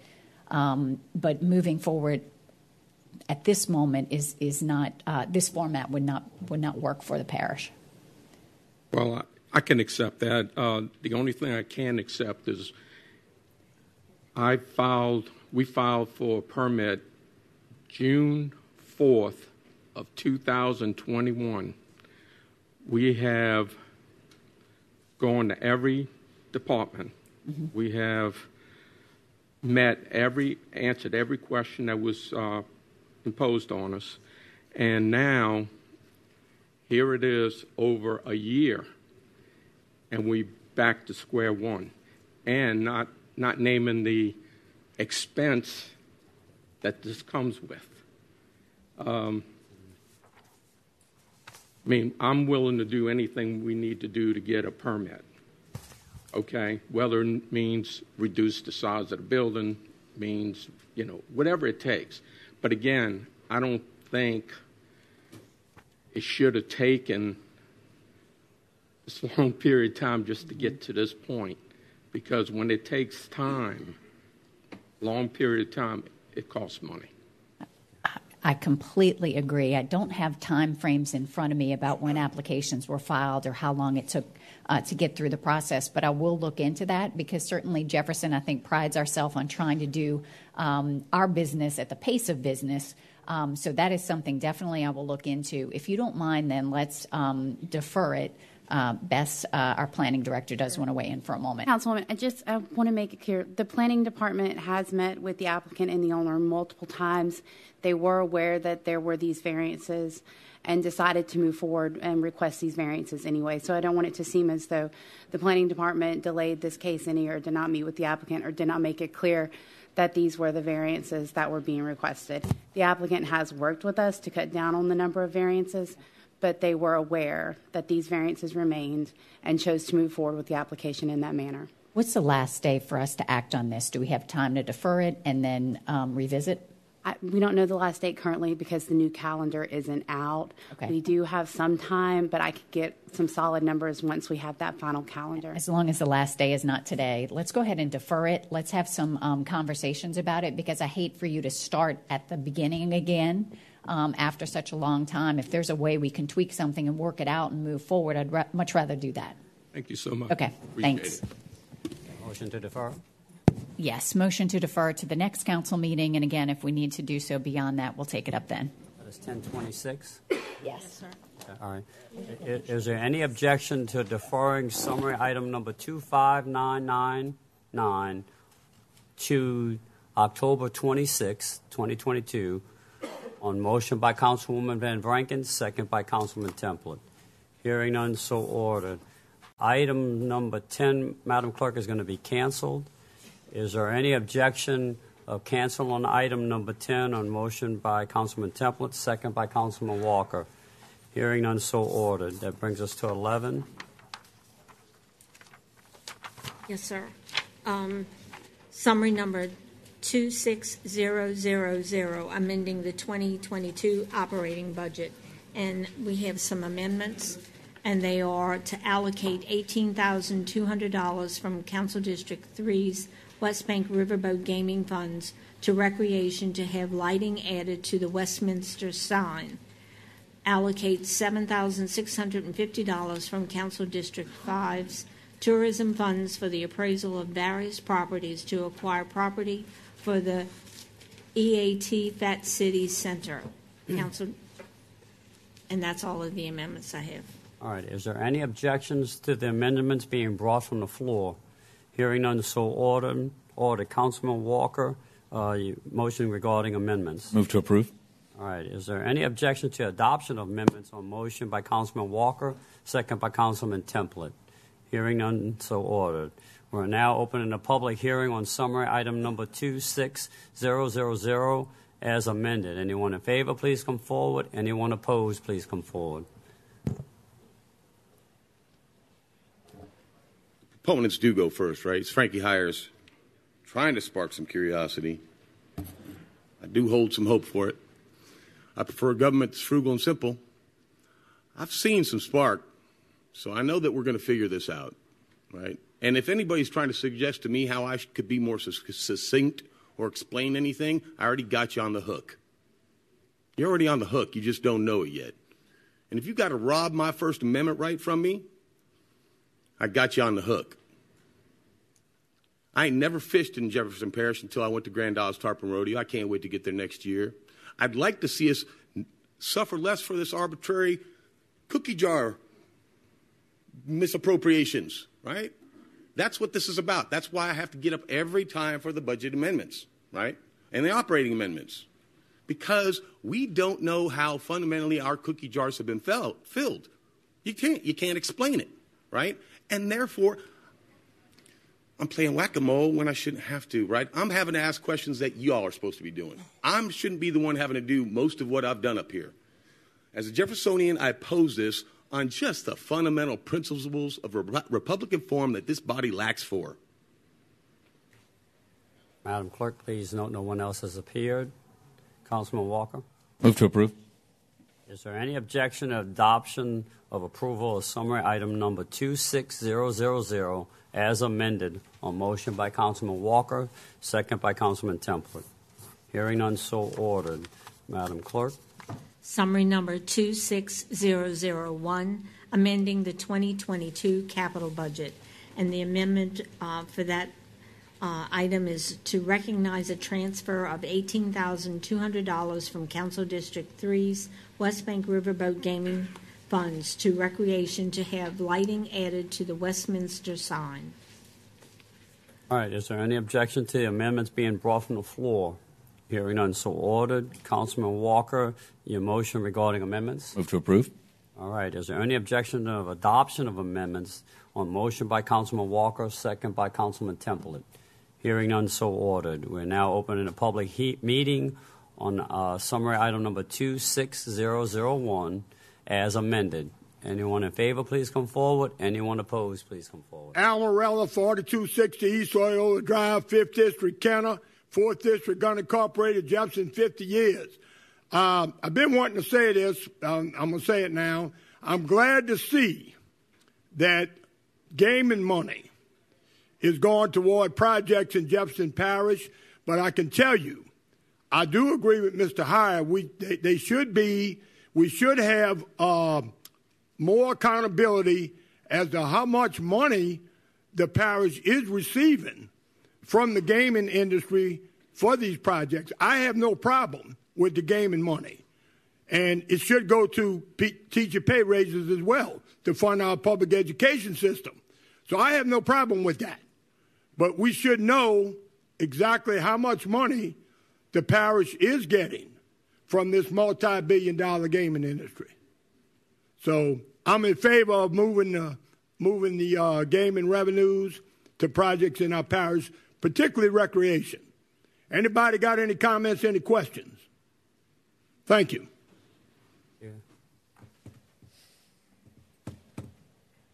Frankie Hires sparked some curiosity, and I'm guessing he rose as a proponent. Gives me about 15 minutes as an opponent. Of course, he could probably take back 5 minutes to rebut me, right?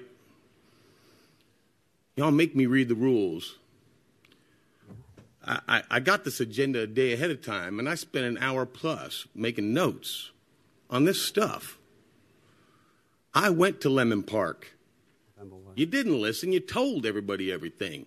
And we're taking gambling money right now to the benefit of not one of those six parks that's getting closed, but to some other park. They're lighting. There's a roof leaking at Avondale. Fix that first. Replace their equipment that the parish misappropriated first. Look, y'all can't figure this out because none of you live in Avondale. Avondale's split up between two districts. I thought it was Bonanno's Park, but it's Mr. Lee's Park. And they got to beg Mr. Lee. They got to call up Mr. Lee to see if they can get anything at the park done. He's going to answer, but his staff member isn't going there to find out. You want to know what's wrong with your park plan? It took me like 10 minutes to pay attention to this. I've been to two meetings. I figured it out. Your park supervisors aren't obliged to live near their parks. Point of order, Mr. Chairman. Is this about the amendments? Yes, it is. It's about the parks because you're doing money to the parks. And when you intrude on my First Amendment to redress my government, you have stolen from me that fundamental right. Point of order, Mr. Chairman. He's out of order. I take great offense with this, Mr. Walker. You need to figure it out. Point of order. Mr. Hodge, you need to sit down, please. Oh, I'm sitting down. Okay. Let me speak. Mr. Lee? Yeah.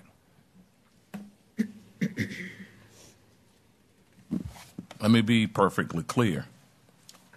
The ordinance allows for us to be able to allocate money according to what the needs are at that present moment. Avondale will have the resources of recreation and the resources of Jefferson Parish, and the resources of the administration in terms of those things that are of concern to them. I represent that area. I think I know it better than the gentleman who was just speaking and understand the issues from a macro view. It's easy to talk about those things that may seem to be sensational, but the reality is that we as councilmen, and certainly myself, are representing an area based on a macro view because each district is made of many communities. And so today or yesterday, it was about the issues of concern for them, and we were able to allay many fears. And we are in the process right now of doing the things that have to be done. And guess what? If that means that I have to transfer money to Avondale, so be it, because that's the way we do business around here, because it's how our government is structured. We have funds, and we can allocate those funds toward those things that need to get done. Now, some people may not like it, but that's just the way it is. And guess what? We all do it with no maliciousness at all. We do it because it is the way that we have to do it according to our charter. And so being very clear, I'm not going to accept Avondale being treated as some whipping moment in order to justify how someone feels, because the reality is the people in Avondale know that we care about them. They understand that action has begun and that for those things that need to get done, we're going to do it. And it doesn't matter to me that we have to deal with what I believe are things that are not quite stated properly when it comes down to certain issues. I listen. I never challenge people because they have opinions. But the fact of the matter is what we think, what we know, and what we believe are three different things. Thank you. Councilman Lee, if I can expound a little bit on that. Each council meeting, ladies and gentlemen, we sit here in public and vote on where these dollars are going. It is a public issue and public dollars that we all take very seriously. We have the opportunity as citizens to come speak about that and with nothing hidden. And it kind of, I think, offends all of us when it's always out there that there could be something hidden. That's what we're doing here. This is a public meeting of where your dollars are being spent, and every dollar is accounted for. You know, the question of we don't know where those dollars are going or coming from, you're watching it going and coming from right here. The amounts that we have are all public record. So the opportunity to sit here and grandstand and say, I don't know where the money's gone from anyone, that's what we're doing right here in front of you, spending those dollars properly in the fashion that this government was voted on by the people by a charter, and we follow that charter. So that being said, anyone else have any comments? If I may, Council Chairman, as much as this pains me to say, you know, there was a Batman movie where Jim Carrey was in it as the Riddler, and he put this device on his victims' heads that sucked the brain cells out of their heads. And admittedly, there are times when people take the microphone, and I feel like that's what's going on for me. It's difficult to accept. And that being said, many of the accusations are unfounded, ludicrous, and absurd. That being said, this is now the second meeting in a row, and I think I'm going to ask that we adopt the word of caution in that the First Amendment stands for something.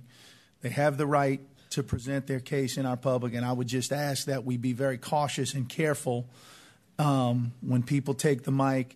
While we may not like some of the verbiage that's said, I don't think it's our right to have an opinion on whether we like it or not. And I want to just make sure that we are giving the public an opportunity to say, in a respectful way, I would hope, and in a way that follows the rules of decorum that govern these chambers, which there are those rules, while certain members of the public may not agree to adopt them. I would just caution that we be careful and not silence members of the public and abridge their First Amendment rights, albeit to potentially preserve some of those of us that have only a few IQ points to spare. While I admire the effort to preserve the few that I've got left, I think we have to grin and bear it sometimes. That's my only comment. Councilman Walker. And Councilman Impastato, I 100% agree, and I know, Mr. Hires, for the past two meetings you've said that I've infringed your First Amendment rights, and you were out of order last meeting.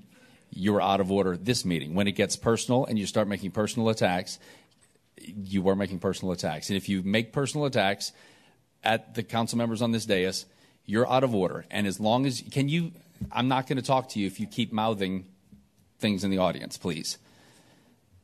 I'm trying to explain to you. If you come up here, I know you're not there. I'm just directing my response to you. If you try to come up here, fine, turn your back on me. That's fine. If anyone wants to address the council and do it in a respectful manner and wants to get their point across in that way, nobody has any problem with that whatsoever. When you start making false accusations, when you start claiming baseless facts, and you start throwing things around that are not true in any way, shape, or form, then you're out of order and you're violating our rules of decorum. And we've been very lenient for quite some time, I will admit. Okay. Let's go back now to the ordinance in front of us. Any other comment? All right, Councilman Walker. Move to approve. I don't even know where we are anymore. Is there any objection to the approval of summary item number 26001? As amended on motion by Councilman Walker, second by Councilman Templin. Hearing none, so ordered. Madam Clerk, resolutions from the floor. Councilman Walker. I have one. A resolution approving the appointment of Ms. Stephanie Brumfield to the position of Director of the Department of Community Development and naming her as the parish president's designee to sign any and all documents requiring signature by the Department of Housing and Urban Development, HUD, for funding received and applied for by the parish through the Department of Community Development, including but not limited to five-year consolidated plan and annual action plans, applications for funding, grant agreements, mortgages, certifications, environmental reviews for entities assuming HUD environmental responsibilities, and other regulations, forms, and requirement, etc. All right. Is there any objection to this resolution being brought from the floor? Hearing none, so ordered. We're now going to open the public hearing on such resolution. Anyone in favor, please come forward. Anyone opposed, please come forward. Madam Clerk, please note no one has appeared. Councilman Walker. Move to approve. Is there any objection on approval of such resolution being brought from the floor and passed? Hearing none, so ordered. Madam Clerk.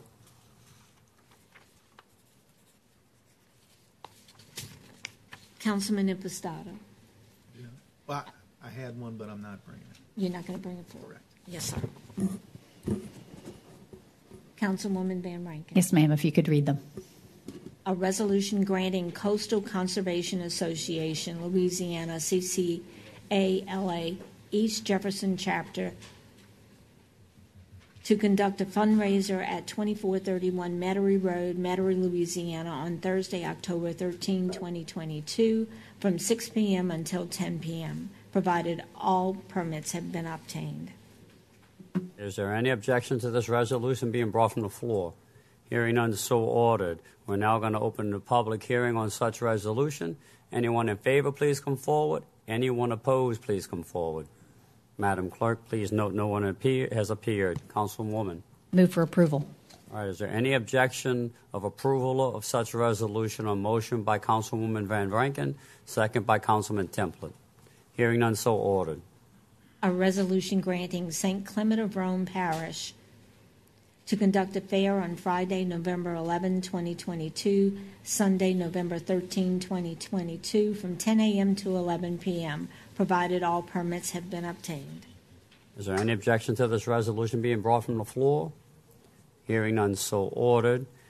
Is there anyone in favor who wish to speak in favor or against on such resolution? Please come forward. Madam Clerk, please note no one has appeared. Councilwoman Van Rankin. Move for approval. Is there any objection of approval of such resolution on motion by Councilwoman Van Rankin, second by Councilman Templin?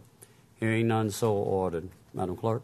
A resolution authorizing Archbishop Rummel High School, represented by Katie Gremillon, to place signs at various locations to advertise their open house.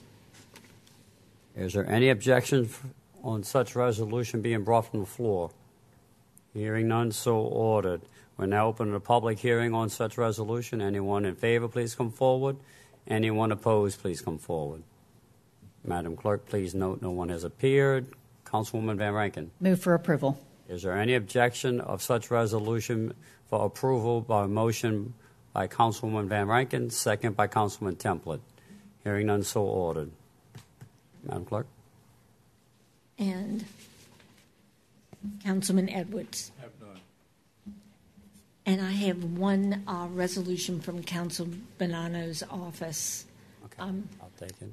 And a resolution selecting an auditor for the retirement plan for the employees of West Jefferson Medical Center for the years ended December 31, 2022 and December 31, 2023.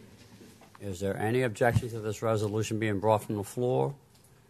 Hearing none, so ordered. We're now opening the public hearing on such resolution. Anyone in favor, please come forward. Anyone opposed, please come forward. Madam Clerk, please note no one has appeared. Councilman Walker? Move to approve. Is there any objection of such resolution on motion being approved by Councilman Walker, second by Councilman Templin? Hearing none, so ordered. Councilman Lee. Yes, sir. A resolution granting permission to the Gem and Mineral Society of Louisiana, Inc. to erect temporary signs advertising their gem, mineral, fossil, and jewelry show on October 14 through 16, 2022 at the Ilario Center, Hall C, 2000 Signette Boulevard, Westwego, Louisiana. Move. Is there any objection to this resolution being brought from the floor? Hearing none, so ordered. We'll now open the public hearing on such resolution. Anyone in favor, please come forward. Anyone opposed, please come forward.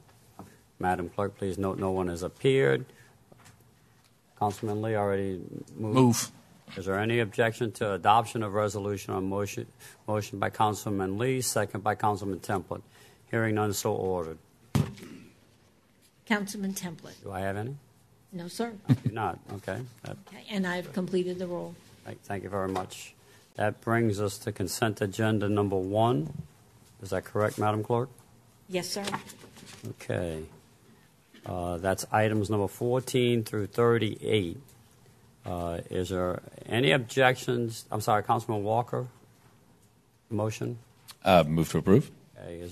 Is there any objection to the adoptions of items number 14 to 38 in globo on motion by Councilman Walker, second by Councilman Templin? Hearing none, so ordered. That brings us to item number 39.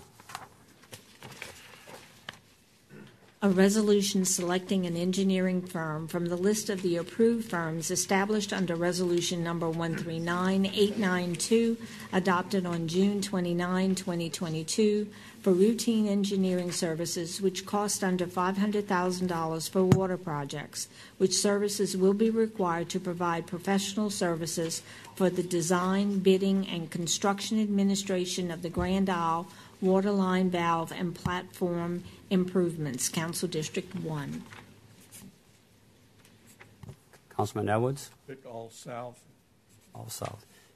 Is there any objection to the selection of All South on motion by Councilman Edwards, second by Councilman Templin? Hearing none, so ordered. Madam Clerk, item number 40.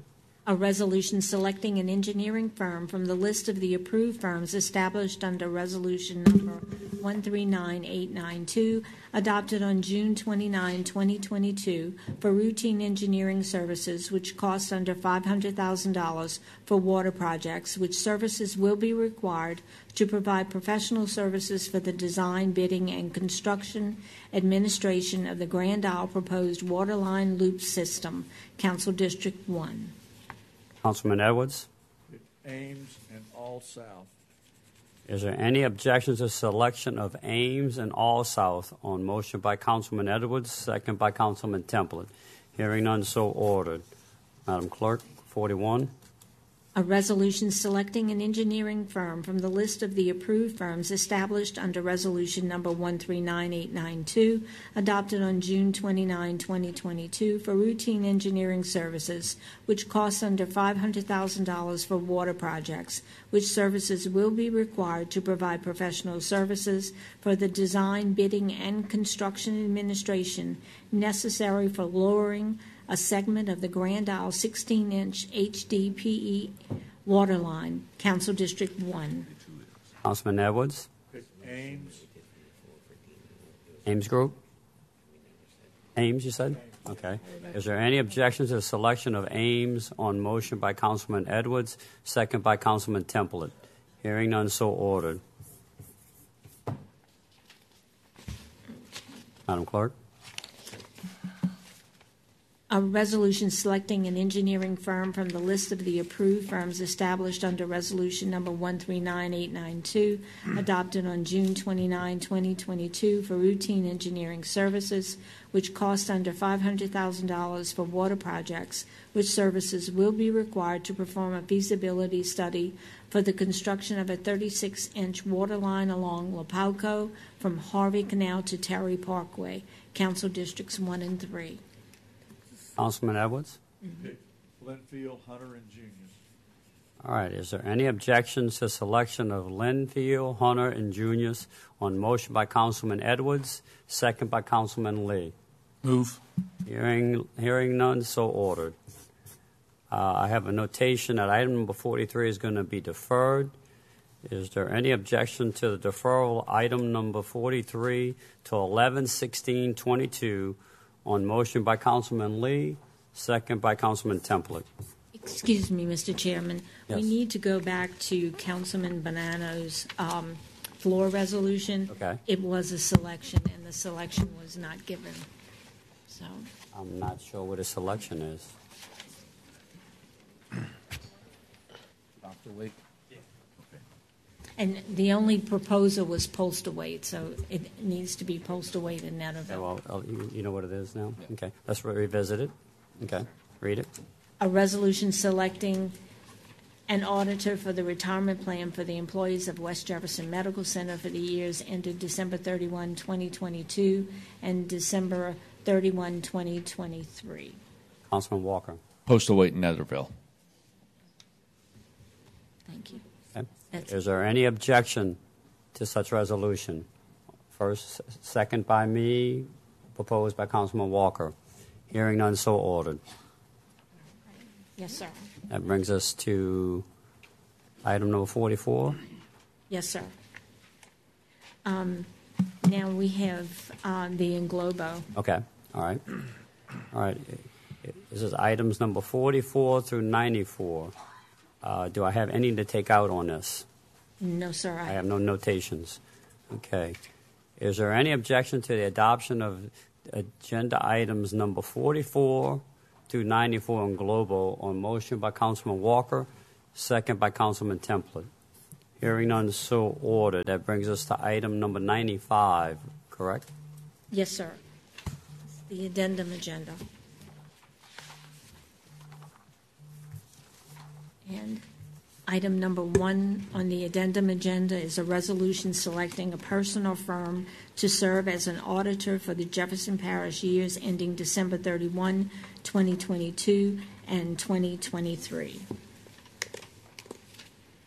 Councilman Walker. Postal Weight in Netterville. Is there any objection to the selection of Postal Weight in Netterville. In Netterville on motion by Councilman Walker, second by Councilman Templet. Hearing none, so ordered. Madam Clerk. A resolution selecting a person or firm to provide necessary services to perform operational audits for Jefferson Parish for the 2-year period January 1, 2023 through December 31, 2024.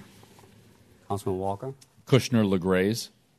Is there any objection to the selection of Kushner and Grays on motion by Councilman Walker, second by Councilman Templet? Hearing none, so ordered. Item number 3. Yes, sir. A resolution selecting a person or firm to serve as an auditor for the East Jefferson General Hospital Retirement Plan for the years ended December 31, 2022, and if necessary, December 31, 2023. Councilwoman Van Vranken. Postal Weight in Netterville. Is there any objections to the selection of Coastal Weight in Netterville on motion by Councilwoman Van Vranken, second by Councilman Templet? Hearing none, so ordered. I have a notation that number 10 is to be canceled. Yes, sir. Is there any objection to the cancellation of item number 10 on motion by Councilman Impastato and second by Councilman Templet? Hearing none, so ordered. That brings us to item number 15, or? No, sir, we need to do the globo. Okay. Yes, sir. All right, the next items in globo are items 4 through 14 in globo. Minus 10. Is there any objection to the adoption of the addendum agenda items 4 through 14 in globo on motion by Councilman Walker, second by Councilman Templet? Hearing none, so ordered. Now that brings us to item number 15.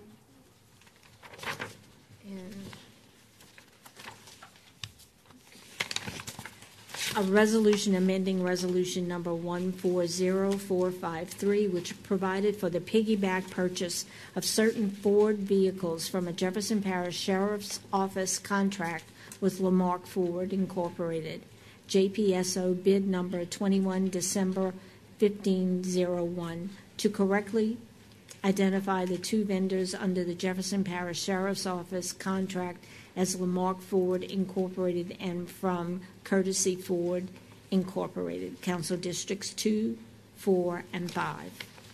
Okay, is there any objection of the adoption of amendment, addendum agenda items number 15 on motion by Councilman Walker, second by Councilman Templet? Hearing none, so ordered. Madam Clerk, special districts. Yes, sir.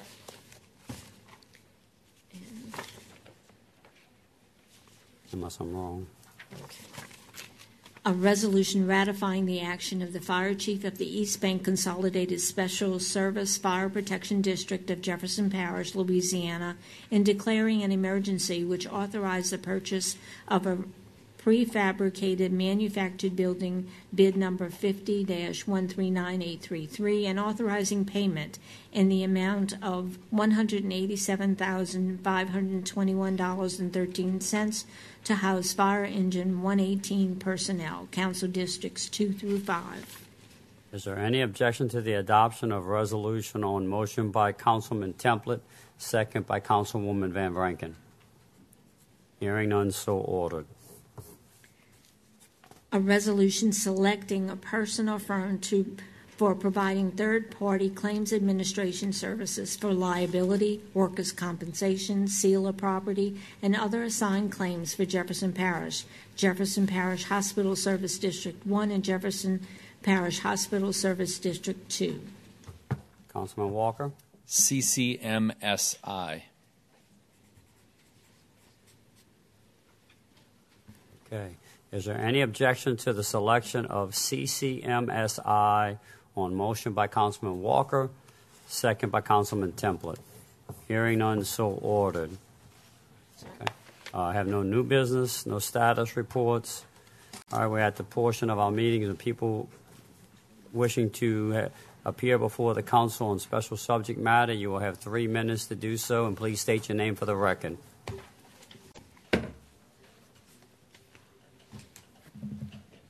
Bonnie Thompson, 3819 William Place. Several weeks ago, I completed a public records request for the rental agreement, which includes the fee schedule individuals and organizations must sign for JPAS for the rental of JPAC, and I've not yet received that document. I met with the business director and president of the board of JPAS and asked for a copy, and they assured me that, in their own words, they would work with me. Have you required JPAS to follow an established rental fee schedule, or are you allowing this organization to arbitrarily determine what each renter will pay for the use of JPAC? I am assuming that there is some type of paperwork, because Rummel has a place scheduled there that's coming up soon. They must have signed something. On a related subject, I am asking that you reinvent, as you reinvent and reimagine the recreation department, you include JPAC in that vision. Madam President, I heard you speak with great passion about the recreation program that included nothing but athletics. In your word, we're here for the kids and we're here for the long term. I share your commitment and I share your compassion, your passion, but my children don't need gyms or fields or courts. They need a stage and they need an auditorium. And we have one. We just have to let them use it. Participation in the arts should be equally accessible to the children of Jefferson Parish as participation in athletics has been for them for decades. And JPAC should be utilized for their artistic endeavors in theater, music, and dance. I submit to you once again, JPAC is a public building built with taxpayer dollars. It should be used as a true community theater and should not be managed by an organization whose participation fees are too expensive. And I was told, underline those words by people who I knew, who knew I was coming today, too expensive for the majority of the citizens you were elected to represent. I close with the same question that I asked you at the last meeting, and I want to assure you it's not rhetorical. I'd really like an answer. I'd like someone to respond with an ethical and legal explanation of how allowing JPAS to manage JPAC does not constitute a clear conflict of interest. This is not a rhetorical question. I'd really like an answer. Thank you. Thank you, ma'am. Al Morella, 4260 East Loyola Drive, 5th District, Kenner, 4th District, Gun Incorporated, Jefferson, 50 years. Campaign contribution from the last council meeting, $102,650. Top five benefactors, Councilman Lee, Councilman Templet, Councilman Walker, Councilman Edwards, and Councilman Impastato, and Councilwoman Van Rankin, number 5. Now, let me make a point of clarification on these campaign contributions. Now, we all know that these campaign contributions were made some time ago. I say from the last council meeting simply because that's when they were put on that table in the back and when I received them. Now, if there's a contribution of $5,000 or more, the parish attorney breaks it down and breaks it down in this campaign election cycles. So let me make that perfectly clear. I will continue to say from the last meeting because that's when I received them. And if somebody don't understand that, well, shame on them. That's all I can say. Now, Governor John Bel Edwards, I'm demanding your resignation effective immediately. I want to commend Police Chief Tim Walker and Harahan, the courts, the judges who handed down that 55-year sentence to that teenage thug that was tried as an adult for attempted carjacking in Harahan. And I hope this sends a clear message that we're not going to mess around in Jefferson Parish. You come back here and you try to take somebody's car, you're going to be tried as an adult and you're going where you belong. Okay? Now, the young lady that just spoke, she's been speaking on the same topic and she's been getting no results. Now, I'm not going to be as nice as her. This debacle on Airline Highway, and that's what it is, and it's being run like the debacle that it is. Now, I'm demanding an investigation from the state attorney general since there were state tax dollars involved in that debacle, and to call in the U.S. attorney and see if there's some federal laws being broken. That lady should get our public records request. We own that. And as far as charging fees, they should be reimbursing the $31 million back to the taxpayers of Jefferson Parish for the 6 years behind schedule and $31 million more than what it originally was supposed to cost. This is absurd. I'm not asking for no investigation. I'm demanding one. People that don't have anything to hide don't hide nothing. Now, one more thing, point in history. Since today is the traditional Columbus Day, America got its name from Emergio, an Italian navigator and explorer. Anybody got any Vespucci? I'm sorry. Emergio Vespucci was his last name. Anybody got any comments, any questions? Thank you, Mr. Howell. Thank you.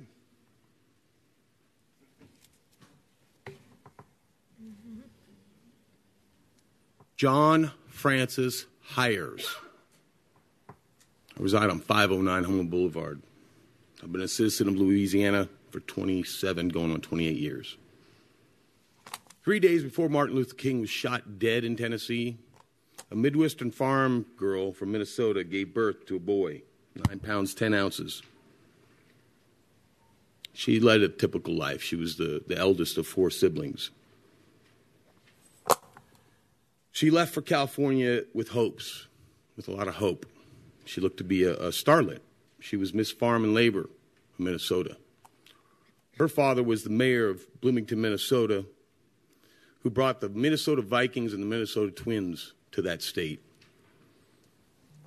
He was commended by the United States Chamber of Commerce for doing so. His father was a state senator for North Dakota.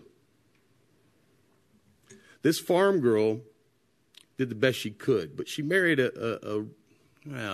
was just the best he could be, but he was a Vegas kind of guy. His father was an entertainer renowned, gave Jackie Gleason his start. And this man, he could tell you about breaking his leg and have you rolling in the aisle. I mean, he was literally just the funniest man I ever met. I loved him. He passed in 2005. This woman went on to marry another man. He was an engineer, and she had another child, my sister. She would marry another man after this man raised his hand and left a mark on me at the age of 3.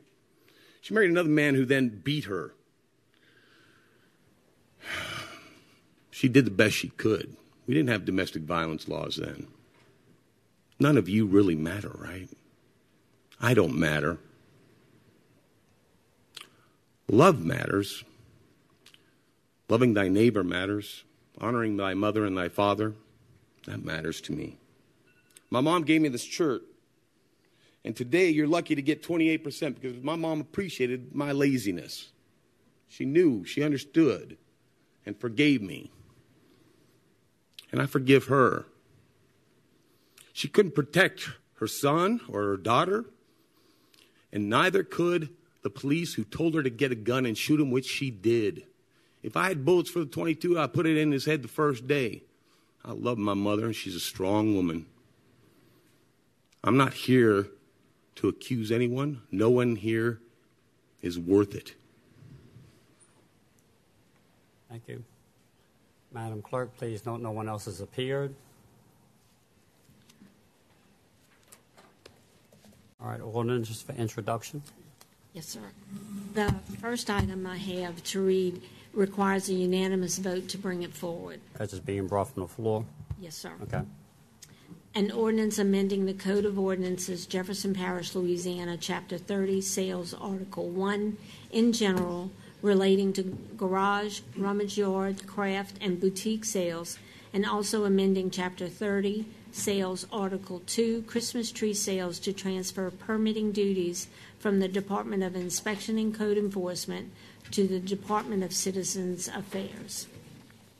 Is there any objection to this ordinance being brought from the floor for introduction? Hearing none, so ordered.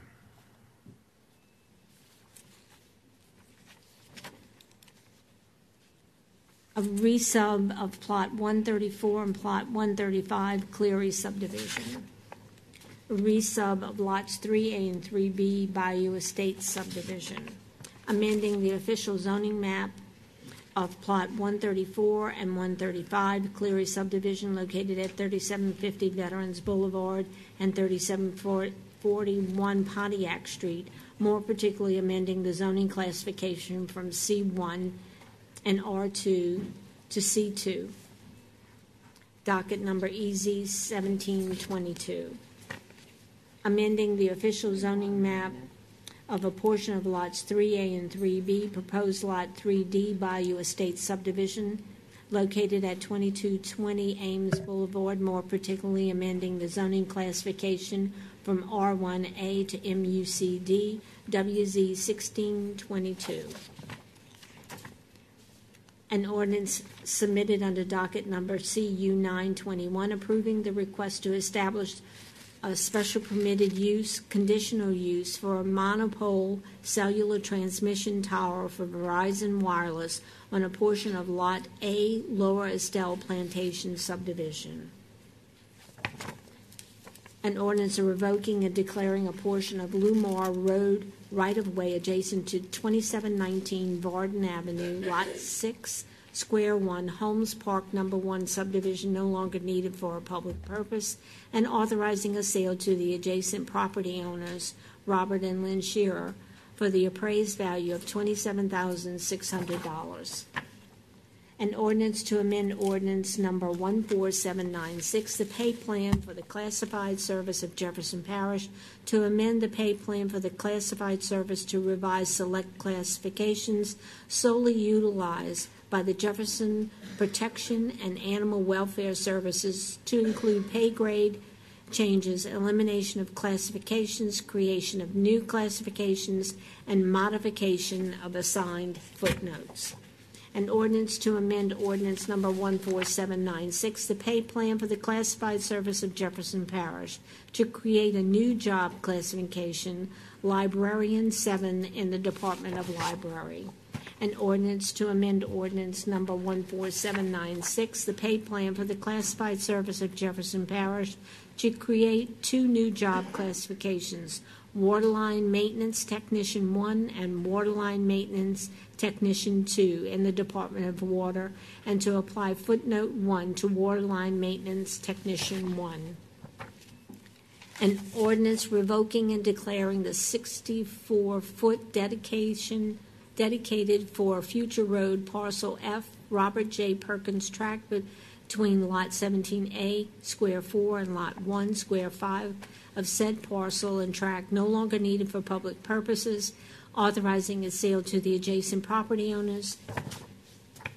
An ordinance amending the 2022 operating budget of Jefferson Parish, and ordinance amending the 2022 capital budget of Jefferson Parish. And that's all of the items I have to read into summary.